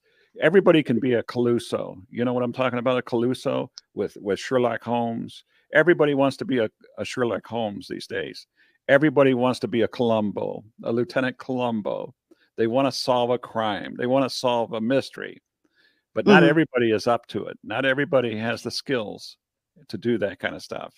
It takes a certain type of individual, it takes a certain type of thought process and, and Mhm. deduction uh, to do that kind of stuff. Yeah. But Well- everybody wants to be hurry up and be a uh, a Mm-hmm. detective and call themselves a detective. Well, yeah. Well, you know, uh, the one person uh, that uh, really influenced me, and he is now deceased, was Professor Roy, Wagner of uh, the University of Virginia. He was a cultural anthropologist. He studied with the Daribi in, in New Zealand, uh, New Guinea, um, and went to Indonesia and a, bit a, a Europari down in South America, you know, and he he told me, he says, You're already an anthropologist. And I said, No, I'm not. You know, he said, Yeah, but you take this cultural anthropologist way when you are studying with this Bigfoot. And he went out in the field with me many, many times and studied. I have an unpublished uh, manuscript of his on his perspective of who they are and what they are. and there, you know, what he learned, you know, Mhm. and I have the rights to publish it at any time that I want to, but you know, what do you tell people? Okay, they're a type of people. Mhm. Yeah, it's it's uh it's it's a it's a mystery, it's a puzzle altogether. hmm And and it really takes it really takes a uh, an individual to get in there and and uh, look and learn and and uh, Mhm. be informed. Yeah, and I'm not saying I haven't been scared because I've been scared. I have a healthy fear of them because they're a lot bigger than I am, and they Mhm. could take and knock my head off or rip it off in a matter of seconds if they actually wanted to because they move extremely fast and they're extremely stealthy. That said, you know, do I let that fear stand in my way? Well, I'm I'm afraid to go out in the woods because I have a more fear for snake than I do anything else out there. You know, um, as far as if you if you go down the path and you're studying Bigfoot, you're going to run into other type cryptids. Uh, that said, um, I don't go out and try to interact with what we call the dog man, or um, I, I guess that's what people have dubbed them, dog men. They're a different type of biped because they can walk upright. I'm not so sure that they are human at all. But um, I don't interact with them. If I if I encounter one of them, I back the heck off or I get the heck out of Dodge. I'm not going to go into their territory. Um, recently, I ran across. Um, I don't know what to call this thing. I honestly don't. It looked like a Bigfoot, and but it had antlers on top of its head. A Wendigo. It looked like a Bigfoot. It was sh- hairy like a Bigfoot. Both I and Holly saw it. It was about a mile down from my house now. Um, it had. I thought when I first saw it, I was paying attention because there was a fox and he was limping across the road, and there's a drop off on the uh, one side of the road, and then a culvert that runs in under it on the other side. And I'm trying not to hit this fox, and he's limping, and he tries to go off to the left side, and then he comes back across in front of me, and I'm like, oh God, I don't want to hit this little fox, you know. It's already wounded. But then I noticed what Holly was staring at, and she says, Mom, I don't know what that is. And I thought it was a big fat cedar tree that had the top of it cut out of it, you know, with a couple of branches sticking up. But it wasn't. It looked like a Bigfoot. I did not see the facial features myself, but um, Holly said that it looked very human in the face. But I can't verify that. But what I saw was shaggy, it was dark, and it had antlers growing out of the top of its head, like a deer antlers, not horns, antlers.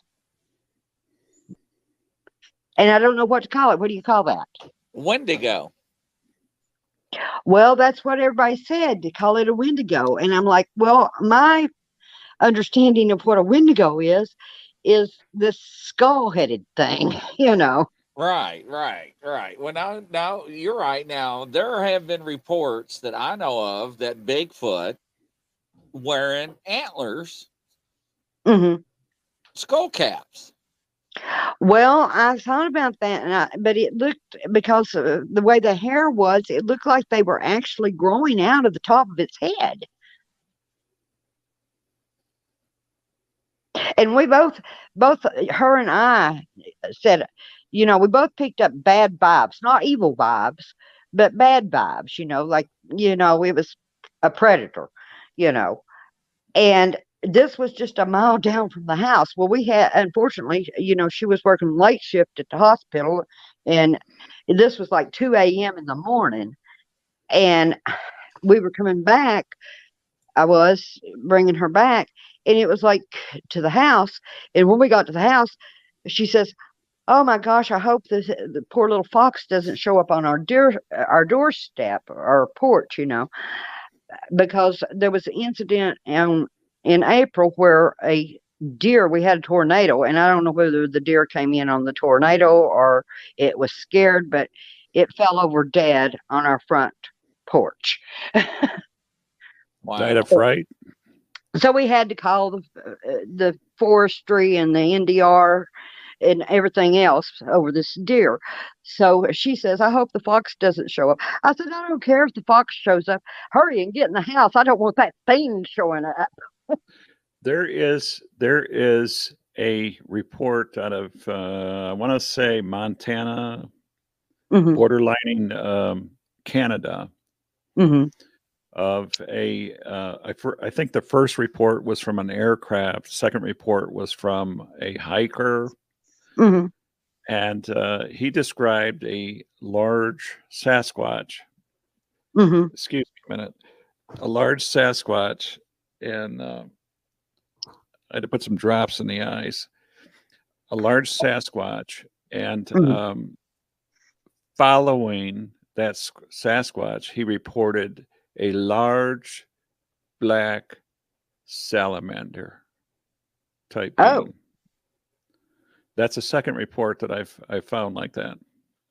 Sorry, I didn't mean to scare you like that, Janice. It's gone. um, yeah, she's got storms down there, and I think I seen something on the comments that uh, tornado or something, something, something down there, Right. Tennessee. I don't know. I hope everybody is everyone want to know about livestock and pets and animals. There she is. So there she is. Okay. I'm back. It it dropped me. Yeah, yeah. so they that's the- were asking too about livestock, pets, and animals and stuff. Do they they take them? Do they what? Did they take them? Pets and animals and livestock? They they have taken animals over the years, um, livestock. Uh, they killed one of my cats because it scratched me. Um, they've killed a lot of mainly hounds, uh, dogs that we had. Um, I had one collie that I had uh, was trying to rescue that actually bit me, and they. The next morning, I went out and they killed him. You know, this collie. Um, but as um, then I had uh, one dog that was also a collie. I've, I've been into show dogs for years, but um, that said, his name was Shang, and he would run with him. Every time I wanted to take this dog to a darn dog show, I had to go hunting for this dog and hunting for them because he he hung out with them. He hung, he was Squeaky's pal, you know, when Squeaky was little. Now, now I do recall a uh, report. Uh, I can't tell you what state it was, but a report of a large black uh, Sasquatch um, approaching a pack of, of wolves. They said large dogs, like wolves, hmm and the dogs, by watching the interaction, they Mhm. they said it appeared as though the Sasquatch knew the wolves, and the wolves reacted uh, in kind to the approaching Sasquatch as though they were friends. And and they I said would, that I would, I would think that that is possible, very possible. the tails because- were wagging, the heads were down, Mhm. um, just like you would Because- expect. because um, years ago when Fox was still alive, um, they used what I call falconry. He had an eagle that was like his eyes, you know. This eagle would report back to him. I don't know how they uh, do it because I'm not into falconry, but I guess you know it's like well, I had a parrot once, but you know that's a different story. But it, I don't know how many times I would go out and I'd almost step on this freaking eagle and this thing would come into my face, you know. It was like it was watching me and then it would go and report to them. You know, Grizz, I've heard I've heard the same thing. I've seen reports, uh, not only eagles but ravens. Yeah, Ravens are supposed to ravens, be very, very intelligent birds. Hmm Uh, Um, two weeks ago, we were at a disclosed location. Me and William Henry. He's my research partner here. He lives close to me, but we went to um, an area that um, the people had reported that they thought they had Bigfoot on their property.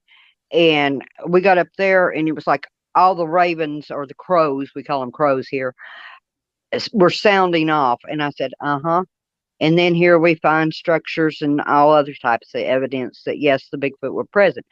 But what they were doing, they were alerting those Bigfoot. Mhm. Mhm.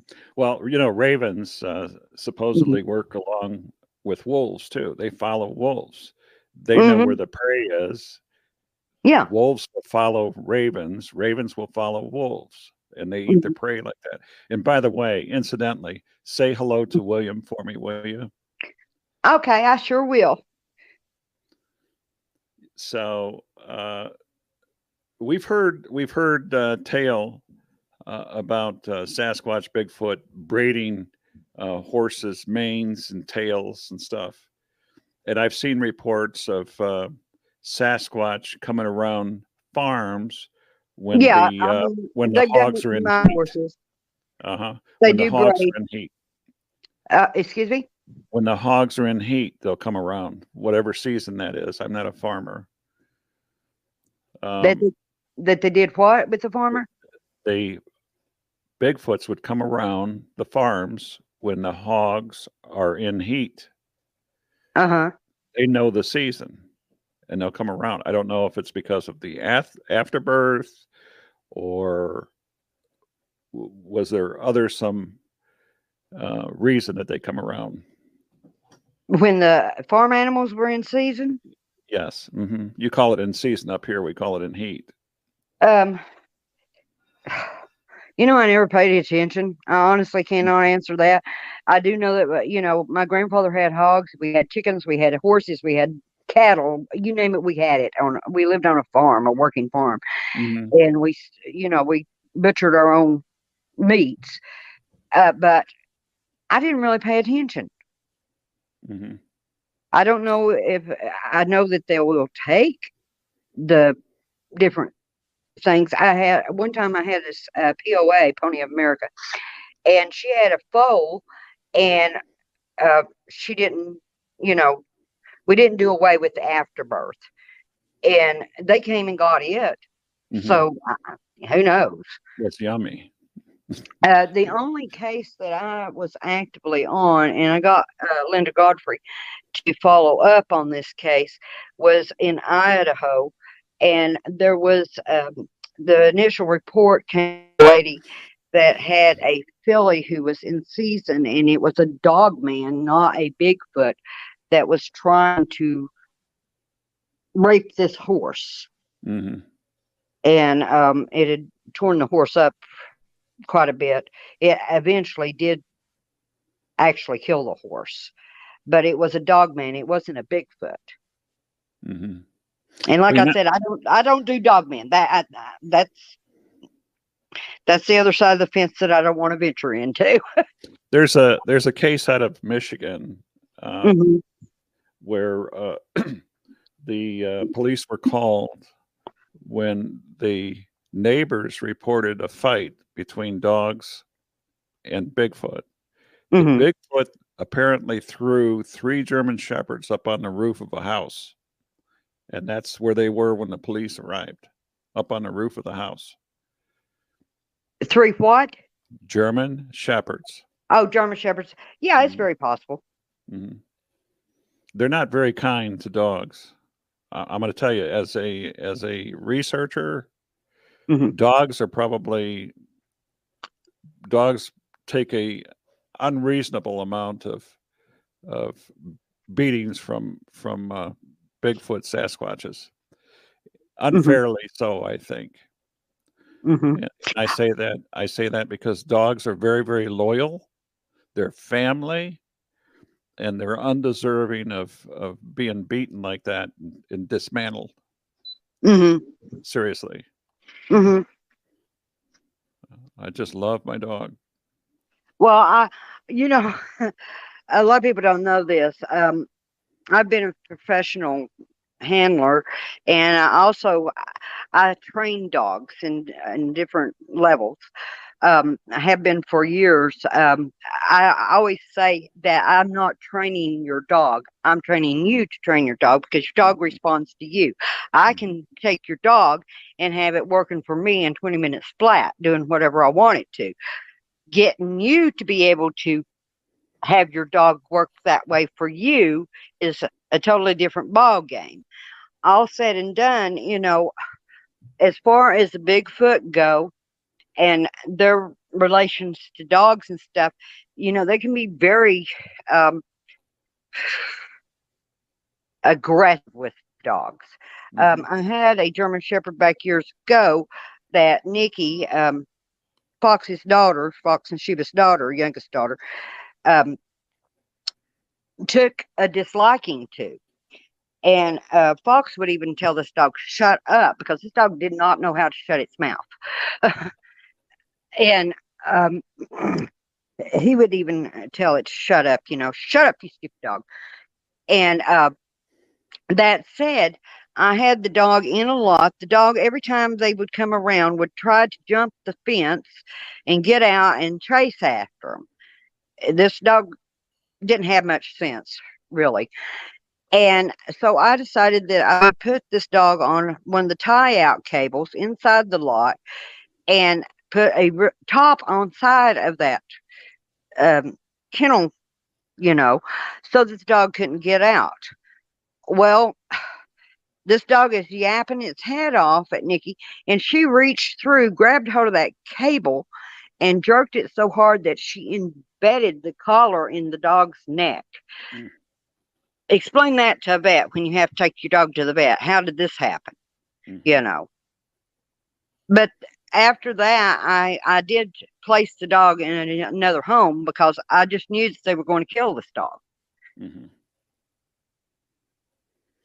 Well,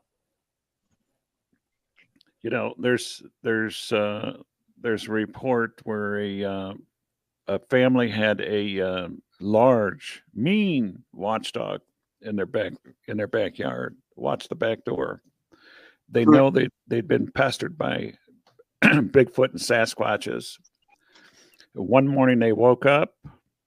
They went to feed the dog in the morning, and what they found was the dog collar and leash tied on a branch, and the dog was gone. Mhm. They took the dog. Took Well, the I do know that um back it's oh Lord, I want to say 2007. Um, there was we were interacting. Stan Courtney actually came down and went with me, um, and uh, Tom Shirley at the time I was with him, um, out into this research area that's up here um, in Middle Tennessee, Central Tennessee. And um, the Bigfoot up there were actually killing the local farmers' pets, dogs, and eating them. Mhm. Uh, you know, it, yes, we had a harsh winter, but it wasn't that bad. So I don't know why. That's the only time.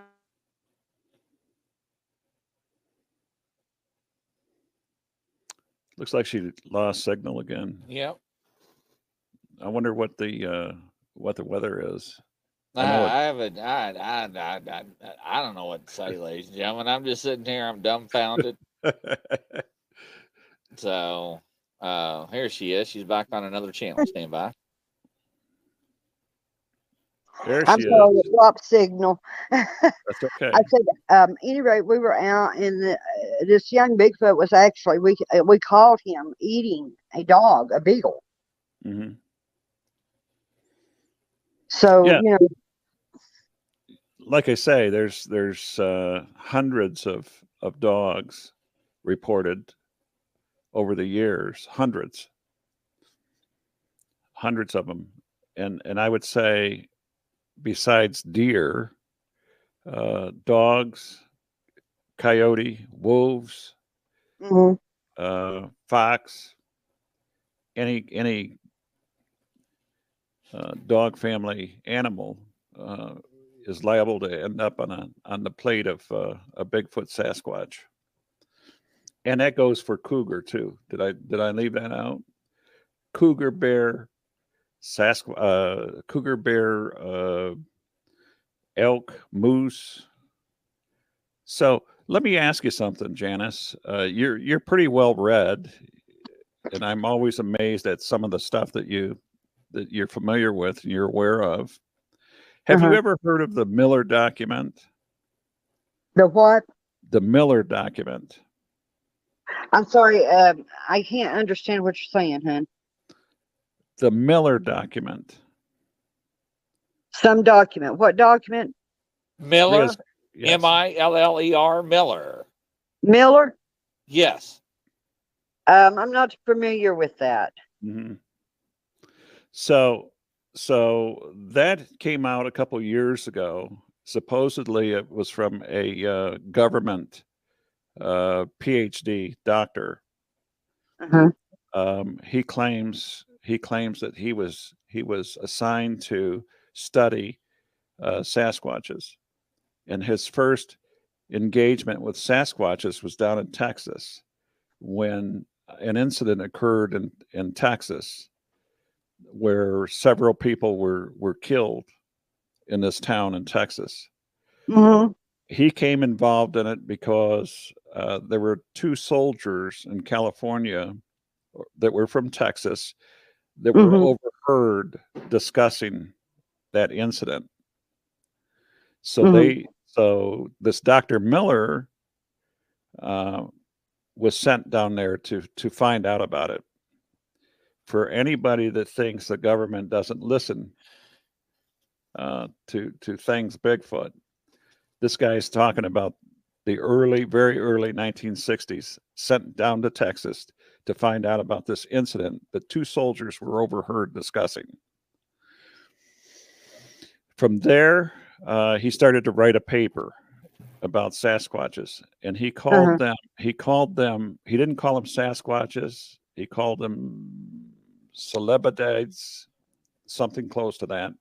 I'll have to. I would have to spell the word out in order for me to explain what it what it was that he he had a name for. Mhm. So his second encounter with the uh, Sasquatch was when he was sent to Washington, the Pacific Northwest, in Mhm. Washington. There was a report that a uh, that a uh, hairy, unhuman-like uh, beast was killed when a during a very violent uh, windstorm, thunderstorm. Uh, the lightning knocked down a tree. It fell on this the Sasquatch and killed it. The, Mhm. gov- the government was there to check it out. Dr. Miller, according to this paper, uh, went there, studied it, and uh, shipped, and they shipped it off someplace. Mhm. And so he goes on and on and on to write about Sasquatches and how uh, the government should um, allot bigger areas dedicated to Sasquatch. I'm talking Mhm. about more uh, state and federal parks, more wildlife preservations. Mhm. And um, so I read this document several times, but the Mhm. last paragraph to this document, I'll never ever forget. And Mhm. what he says there, he describes the Sasquatch as very family oriented, very loyal to their family, very territorial, and furiously uh, ardent uh, backers of of their way of life. And and they they need mass amounts of resources. And what he Mhm. says what he says in the closing paragraph of that document and i'll paraphrase it Mhm. he says that human beings and sasquatches will never coexist never Well, I'm going to put it this way. I don't know. I don't. I've never heard this account or anything. But if think about it this way, you either learn to coexist or else you're going to be at war constantly. How many times have you been out in the woods camping, having a picnic, or you know, along a, uh, you know, even in one of these uh, campgrounds, national forests, parks, or whatever, and walked by them, if all of them were so aggressive and so harm, harmful or demonic, as uh, uh, we've been dealing with a lot of these people that claim that they're demonic. If they're so demonic, how many times have you been so close to one that it could reach out and snatch you bald? You know, and you're unaware of it. Well, I, I would think that they don't because there's other resources out there. Yeah. Now, And as far as coexisting, you know, you've got these yahoos that go out and they're beating on trees and they're yeah, they're screaming their lungs out and hooping and hollering and carrying Well- on. It's well, all tell- publicity, you they know. tell they tell them that in Hollywood. You know, they they uh, go out there and beat on trees and yell because that's Yeah. what they show them on television. Yeah, yeah. It, it, I mean, that you're going to get, you know, um, the viewer, you know, more viewers if you act like an idiot out in the woods. I Mhm. don't go out a lot of times at night. I do go out at night, but I don't like to be in the middle of a forest or especially in the mountains and fall off a cliff because I can't see where I'm going at the nighttime. But I always tell people the minute you step outside into the woods, you know, and I'm not talking about your own property, but it could be on your own property, depending on whether you're rural or in the middle of town. And there are suburban Bigfoot. But Mm, that definitely. said, you are going into their homes. You don't want them coming into your home and snooping through your stuff and hooping and hollering and disrupting your evening or your day. So why would you think you should go out there and do the same, you know, do that to them? Mm-hmm. Now, somebody there's there's somebody I don't know. I I've never found the source to this, but somebody claims that the numbers of deer, elk, moose are dropping. And and again, I haven't seen the source of this, but he claims I'm sorry, it keeps dropping signal on me. Mhm. Somebody says the number of deer, elk, moose, and and uh, those are natural food sources for Bigfoot, Sasquatch. The numbers of wildlife are dropping. I I, Well- I haven't. Well, as far as that goes, you know, as as far as resources for the Bigfoot, all right, they will eat anything from lichen to you know mushrooms, nuts, berries, grub, um, stuff that we wouldn't even think about eating unless we're out and we have to actually survive. Um, they can also eat things that are poisonous to us that I don't dare touch, you know.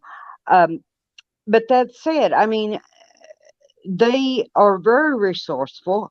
They, I call them dumpster divers because uh, even in Knoxville, for instance, there's an Aubrey's. It's on in Aubrey's. It's across the road from this little teeny tiny patch of woods that comes down off the ridge, Sharp's Ridge, is uh, the name of the that ridge that runs through there, that little hill area, and um, they even had a structure pointing directly at Aubrey's, and we're going dumpster diving over there to get food out of the dumpsters, you know.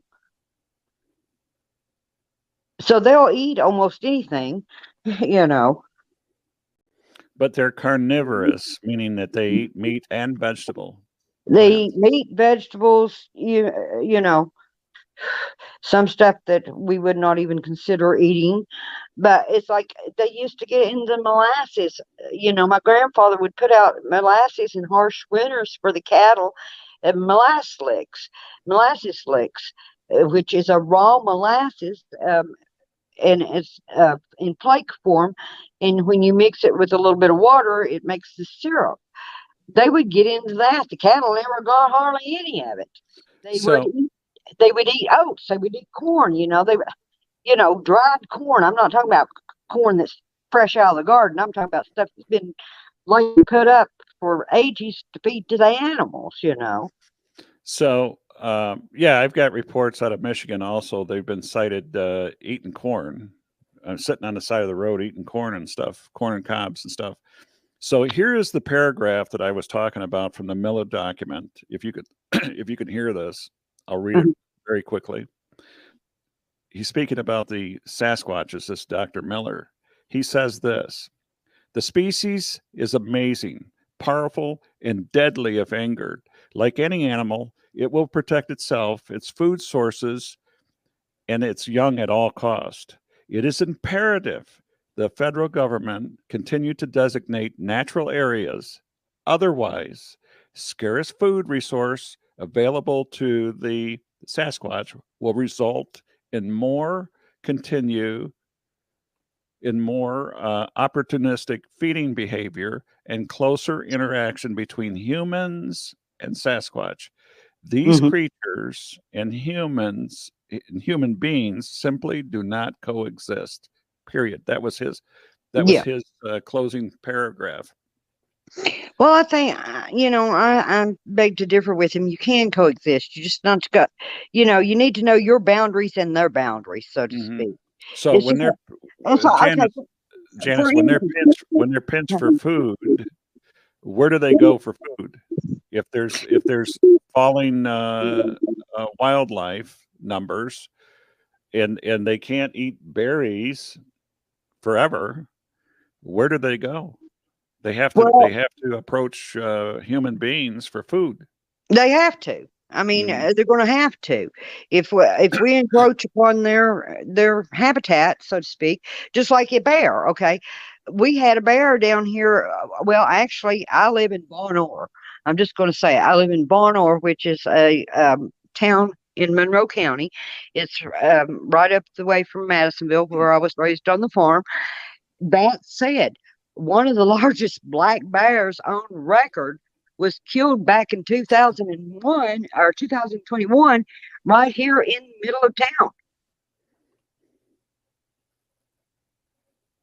And it came down here because it, it couldn't find any food resources in the mountains. Mhm. So what I find interesting is the number of gunfire reports Mhm. and uh, aggressive Sasquatch reports. hmm When you weigh the two, if you had the scales of justice, meaning scales on either side, the number of a- aggressive Sasquatch reports far outweigh the number of um, gunfire reports. And and having looked at this by the Number hundreds of thousands, far outweigh the number. Uh, number of aggressive Sasquatch far outweigh what?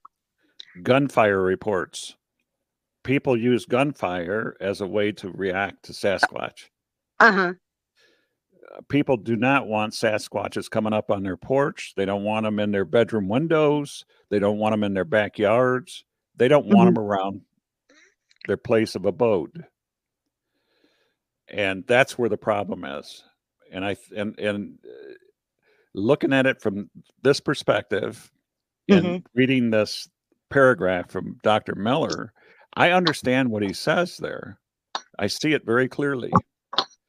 Um, you know, I guess it's okay. It's okay to to to know that they're out there in the neighborhood and the in the uh, in the back forty behind your property. It's Mhm. another thing when they come into your property, into your bedroom, into your front door.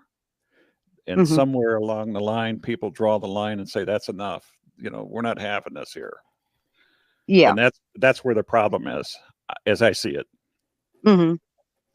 Well, you know, even even I have to draw the line. It's like I don't want them coming in my house. Not that I can keep them out of my house if they're determined, but you know, and I do live in this little rural town. I live actually in the middle of downtown, but it's it's still, you know, it's a one horse town. Mhm. But um, that said, you know, I don't want them coming into my house uninvited. You know, they make, a, pardon my French, but they make a damn big mess if they come Mhm. in, you Mhm. know, and they stink to boot. Mhm. And, you know, where they, you know, when we lived down there on the farm, they would come in uninvited. They but I think the reason being was because my grandfather started gifting them food. You know, he uh, started giving them food, and once you start, you can't just up and stop. They don't. Uh, they don't get that. Hey, I don't have the money for this, or I can't run to the grocery store because we're in the middle of a freaking blizzard. You know that lasts and put us out of electricity, and no store is open for three weeks, and get food for you guys. You know Mhm. They don't understand that. So therefore, they're going to come in. They're going to try to help themselves. They're going to go into the barns or whatever. And that's another thing. While I'm thinking of it, speaking of barns, everybody uh, reads the X sign as either a welcome or a not welcome. You know, the the X markers that they make. Mhm. Okay, those are actually welcome signs unless there is a tree uh, branch or whatever, uh, another stick that comes down through the middle of that X. Then it's a do not enter Mhm. sign. But back years ago, we used to put on our barn doors and on our houses when we had little log cabins and little shelters, you know, the pioneers stuff. What did we do?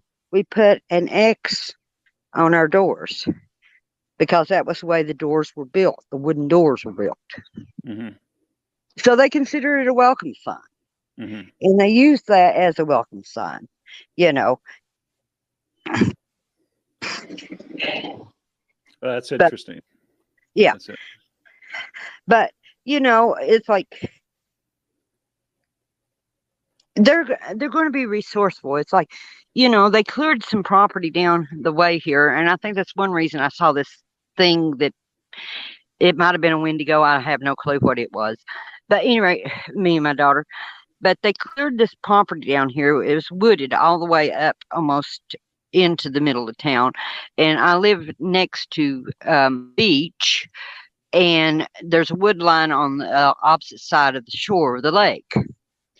Um, that said, they cleared a lot of land to put in a new solar um, electrical plant. When they did so, the, Bigfoot actually pushed some of the land dozers off into the creek, not once but twice, you know.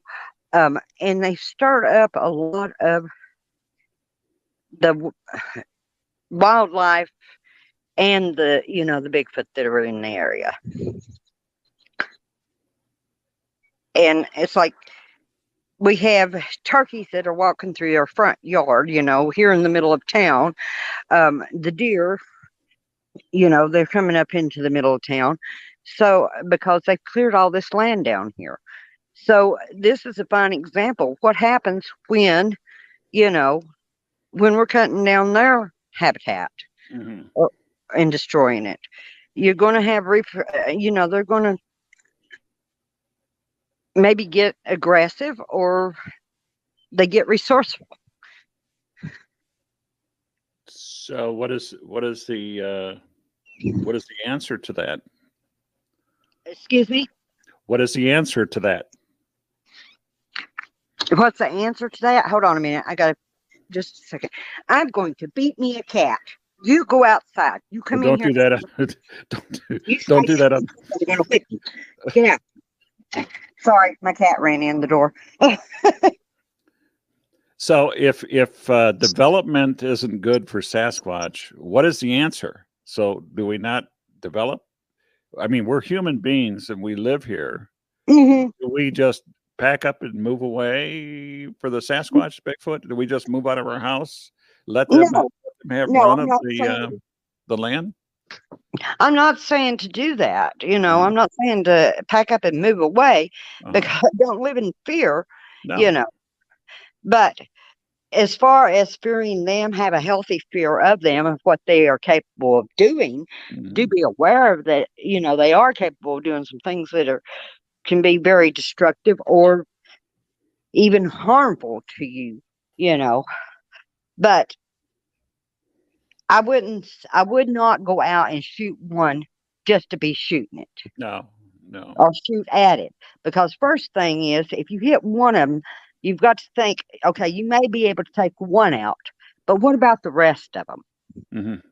Mhm. and they're going to come at you with a vengeance Mhm. you know um so the best way is just to you know try to peace get along peacefully with them be aware that they are there but don't start giving them gifts. Don't start letting them have access to your stuff you know or food sources. Try to keep it locked up. I mean uh, they can break into the best building or whatever but you know don't encourage it. Mhm. you know um they do uh, some of them do have fear of bright lights and stuff especially you know uh, like you put um your uh, motion detectors and stuff Mhm. they i don't know that they so much fear it as what they think they're going to be caught on camera Mhm. Mhm. Well, what is the fear of being caught on camera? um some of the older generation uh I think this, uh, the best of my understanding is, I thought that the that if they had a picture of them taken, that it took their soul because of back in the old days, we used to use the cameras, the powder cameras that made a boom like a gun did. Yeah. Yeah. So there's Uh, taboo. The younger generation, they really don't care. Mhm. So, uh, if I can go back to the timber crosses a minute, the X's that you were speaking about, Janice. Do what? Let's go back to the timber crosses again, the X's. You were Uh, talking X's. about the, the crossed Yes. timbers. Let me read this real quick to you. This is a quote from 1996, 1976. This is from Northern Cheyenne elder Otis Frank. Okay. He had Native American. He had this to say The children must learn when hunting in the mountains to be careful not to step on their land. He's talking about Sasquatch Bigfoots. Yeah. They mark it well with a timber cross, a stick direct uh, directional mark uh, finders that that tell the wrong path. Our children must learn these signs. Now he's speaking about a timber cross, an X. Timber saying- cross. Okay, Yeah. there's a difference between a cross and an X. Okay, I don't know the difference. They they Yeah, yeah, that, yeah, there is a difference. Hmm There's a difference. X hmm an X. cross. Yeah. An X is an X, which Mhm. you see a lot of people. They po- uh, it's all over the internet, all over Facebook, of the X X's, but a cross is actually in the shape of a cross. hmm You know, it'll it'll be uh like a like Like a crucifix. yeah, like a crucifix. Hmm And uh, but now if that X has that middle log down the middle of it, that is you're not welcome hmm sign. But an actual cross is you do not go into territory at all if it has a cross on hmm anywhere. And they they make those very well marked. hmm Okay. So, uh, have you heard of clicking, tongue clicking before? Have I heard of what? Tongue clicking. The clicking of the tongue? Yes. Yeah, they do that. And so, what is that for? They pop their jaws, they pop their teeth. Mhm. Um, they clack rocks together also, which Mhm. is sort of similar, but it's different. Um, when they're when they're making vocalization, and I know a lot of people uh, take this for uh, to try to loop them in with being demonic.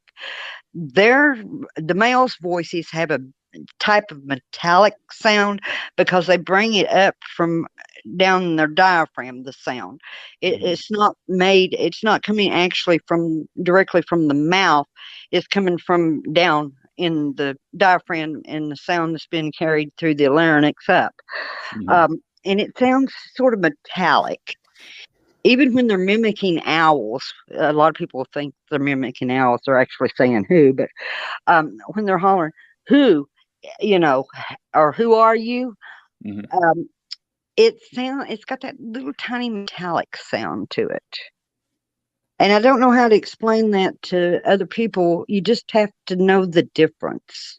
hmm Hmm. You know, there's a tribe in Africa that that communicate like that, and clicking has been very, very important in American history. They Mhm. used it in World War II, and that's how they communicated at night in total darkness uh, behind en- enemy lines. Was was with these little clickers. Hold on, I can't hear you. You're breaking up. Hold on. Let me go back outside. I'm in and out the door so much it's pathetic. Okay, try that again. clickers were used in World War II to communicate between people in total darkness. Uh, They did what in total darkness? Clicking were you clickers were used in World The War II. Yeah. For soldiers to communicate in the total darkness. Yeah, we use clickers with our dogs for dog Yeah. training. hmm hmm You know, that's what they're used for nowadays. But yeah. So, so I wonder if Sasquatch uses clicking like the clickers in total darkness to communicate among. among Hmm, haven't really thought about that, but I guess I could. Mhm. I haven't really thought about that because I mean, the ones I've been around, they use the you know they'll. uh, okay, when I go into an area, it doesn't matter whether it's Fox extended family members, and I use that because he's got children, grandchildren, and great grandchildren, and he is now dex- deceased, of course. But when I go into areas with them or with other Bigfoot that I interact with and whatnot around the areas, I take and I'll basically, I just feel them. I don't know how to explain that, that Mhm. they're there. But um, I'll take and I'll ask who they are, you know, in English. And I wait for a response. I don't, you know, keep repeating myself. And generally, we do get a response, you know. Um, and they'll they'll holler back at us, "Who are you?" You know, and we'll answer them with our names. And then they'll say, you know, they'll ask, "Where are you?" A lot of times, if they're off at a distance from where we're at. But I think they're. I, I shouldn't say I think. I know their hearing is a lot better than ours. Mhm. Also, their eyesight is a lot better than ours. Um, you know, but um, Is their daytime they, sighting they better than eyes, better than ours, or is their nighttime better than ours? they're not their nighttime eyesight is better than ours. Mhm. Okay. Interesting. Yeah, So, and people th- and people think they can get them on camera by using these cam uh, uh, game cams and stuff. mhm. There there is al- always a one in the group or the tribe or whatever that is going to be a watcher while the other ones are off doing their whatever they're doing, you Mhm. know. And this one will pay attention to our people coming in or other animals or whatever coming into their areas. So if we put up a camera trap or we try to trick them with a microphone or, you know, that's run back uh, 300 yards to a, a recorder, they already know, you know. Mhm. It's like I, there's, I could give you all kinds of examples. Um, uh, one time we were doing um, some research.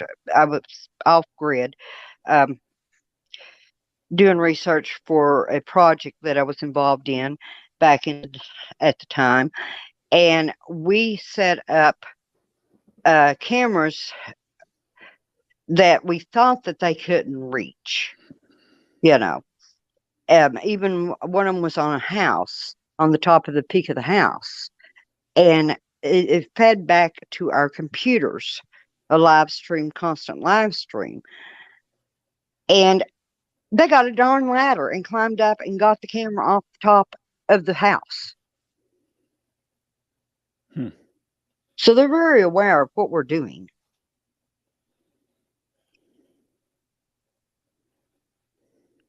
Uh, Yolanda wants to know: Do they show themselves to certain peer people, or just certain people, or how Do does that what? work? Do they show themselves just to anybody, or just certain people? I don't know. I I always just thought, you know, that if they took a liking to you, they would interact with you, and if they don't like you, they don't. You know, they don't have anything to do with you. I have been into areas where um, I won't go back to some areas, but um, that said, where they were really aggressive and they didn't want to have anything to do with me, and I left. You know, when when when I was talking to you about my enc- encounter, Janice, uh, Did what? t- when I was talking to you about my encounter, I explained to you what I felt like when they were staring at me, and you mentioned they were reading me, and I ask you, what does that mean, reading me? Can you explain to the listeners what reading is? I, I, I didn't understand the question. I explained to you something when uh, you were talking to me. What? You you mentioned reading. A Sasquatch reads a person. Can you explain what reading is? What they do when they read somebody? Hold on a minute. I, I'm trying to. It's raining and storming again here. Uh, You're echoing really bad. I can't understand. Okay, try it now. You mentioned a Sasquatch reads a person. Can you explain what reading a person is? What they Reading a they read? person? Yes. Is that what you are you saying? How they read a person? Yes. Okay. Um, what it feels like to me is they actually they are sort of scanning you. Um, it's like looking inside of you, and um, it's like you're looking at yourself through their eyes. Is what it feels like, and um, it's like a the feeling to me is like being uh, a laser beam going up and down your body, but it's on the inside. It's it's like your your veins, the Mhm. sensation in your veins, Mhm. And they just scan you. They read you. They read your intent. They also read your body language. Um, it's like they know whether you're out there to harm them or try to harm them, or whether you're just out there being peaceful and not even aware that they're there. Mhm. So when they were reading me, I wonder what they seen. So, uh, do what? When they were reading me, I wonder what they seen in me. What they saw in you? Yes. Well, I can't speak for them. I do know myself that, and I'm not doing this to be mean or anything, that you uh, you actually have a bit of a fear for them or of them, which is a healthy fear. Um, So I got a lot of activity going on in the studio. I got a lot of energy going off. Uh, I am totally scared of them. Uh, I am not going to lie. So yes, But when you had an encounter, it frightened you. what's that? I'm sorry. when you have I an said- encounter and it frightens you, it frightens you, Um, it scares the hell out of you. Did what? It's I was telling Val that. it's it's it's uh it was shocking because these things were supposed to be a myth according to the grocery fish fish wrap Yeah. newspapers it's Yeah. supposed to be a myth Mm-hmm. to see see something in a tree that size looking like that was a total shock to, to your my reality. This wasn't supposed to be real, but there it is. Mhm. And, and so now you're you're in a dilemma. You're you're caught in that moment of trying to to make sense out of what you're seeing with the Right. ra- with the rational mind. And, Uh, and our minds are programmed to try to rationalize what we are actually seeing. We are a sight type being, you know, and if we can't rationalize what we are seeing, then we turn to other resources or our minds start playing tricks on us and we have the major flight factor, uh, you know, like we're the prey. Well, we are. Yeah. You know, don't don't dance around the bush about it. We are. Mhm. You know, I'm not a stupid person. I know I know where danger exists, and that's danger. that is danger. Ooh. People want to play. People want to play with them, and people want to chase them. Um, you get what you get. You get Mhm. what you give, and uh, sooner or later, uh, you get what you might not want, but it's but it's there. Uh, you can be wise about it. You can be smart about it, or you can you can you can you know be on the uh, social media writing about it. Mhm. Um, I, for one, am not going to be a victim of any of that stuff, and, Well, and, I, and I know is, better. Uh, the unfortunate thing about uh, Sasquatch Bigfoot and people who encounter them is there is no help for you, you you don't feel comfortable going to a psychiatrist or a therapist or anything and saying hey look i have ptsd from seeing and encountering a bigfoot whether this bigfoot was aggressive or non-aggressive you know this is something that isn't supposed to really exist. And Mhm. i saw one because you feel like okay these people are going to think i'm nuts. So there is no help. Except to you know uh, people get on the internet and they'll google bigfoot sasquatch uh wild man whatever you know and then they run into these groups. And i'm not i'm not saying that anybody is a bad group that you know that is on the web you know. But they'll run into them and some of them are saying oh well oh you had this that and other and they're not really helpful to one another to say hey look this is what you experience it's okay to be frightened. It's okay to have these emotions uh, run the gauntlet of them you know. It's okay that you know that you don't want to interact with them it's okay that you uh, think that um you need to harm one or kill one or whatever. It's okay to think all this stuff because you're dealing with something that most people, unlike myself, and if I had it to do over again, I don't think I would want to be in this business. but they've never had encounters with them, and the and being who we are if we fear something, we have a tendency to want to kill it or do away with it, make it go away. Yeah, uh, that's that's the human uh, reaction. Yes, uh, that is totally correct. Uh, So yeah, uh, a lot of people cannot understand what they seen or what they saw, hmm and they have problems with it on a regular basis.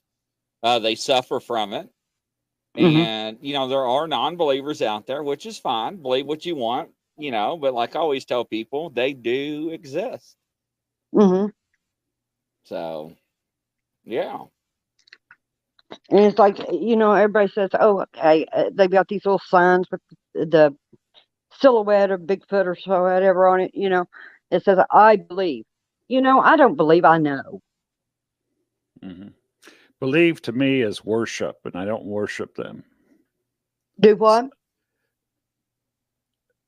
Believe when about- someone when someone says believe, I think worship, and I don't worship Bigfoot. No, I don't worship them either.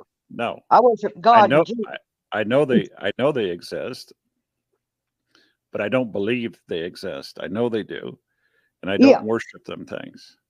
No. Um, that's just my feeling on it.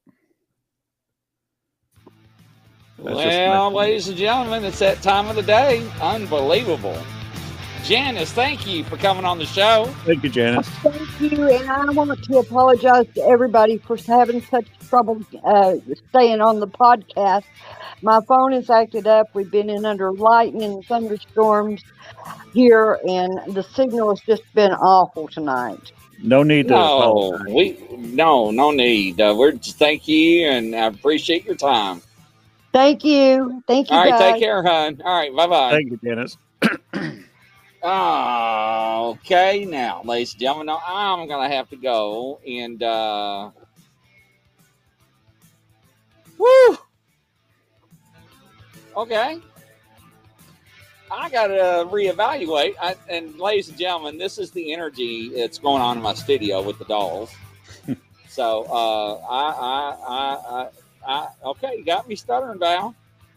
Well, what do you what do you think, uh, Grizz? Uh, some of the things that Janice says, um, I see a lot of I see a lot of truth in what she says. I see a lot of confirmations in what she says. Um, she's always been, and and the the entire time that I've known her, she's always been very upfront and frank with me. And um, if it weren't for the the uh, the things that were out of our control, the weather, um, the in and outs with the with the uh, sound and what have you. I've experienced a little of that myself, and I know that it's it's storming outside right now here. Right, right. But yeah, it was a very good conversation, and I've read her material, so I was very very prepared for what she had to say, and and of course I threw in some some questions of my own, and I think overall she handled them very very well, and um, I was just glad to see her there. I should also add that in my research, uh, Tennessee as a state has had over 800 reports 810 reports. And by the way, you should know in Kentucky, according to this same research, has had over 487 reports. Wow. That's a, that's a lot. And that's by people that report them. You know, it could be more. It could be double that number. It could be triple. Who knows? Right? No, no. I mean, I just, wow. That- That's boggling. I mean, it's mind boggling. Yes, it is. And ladies and gentlemen, from coast to coast around the world, hope y'all have a good night. Good night, folks. Take care. We'll see you. Bye.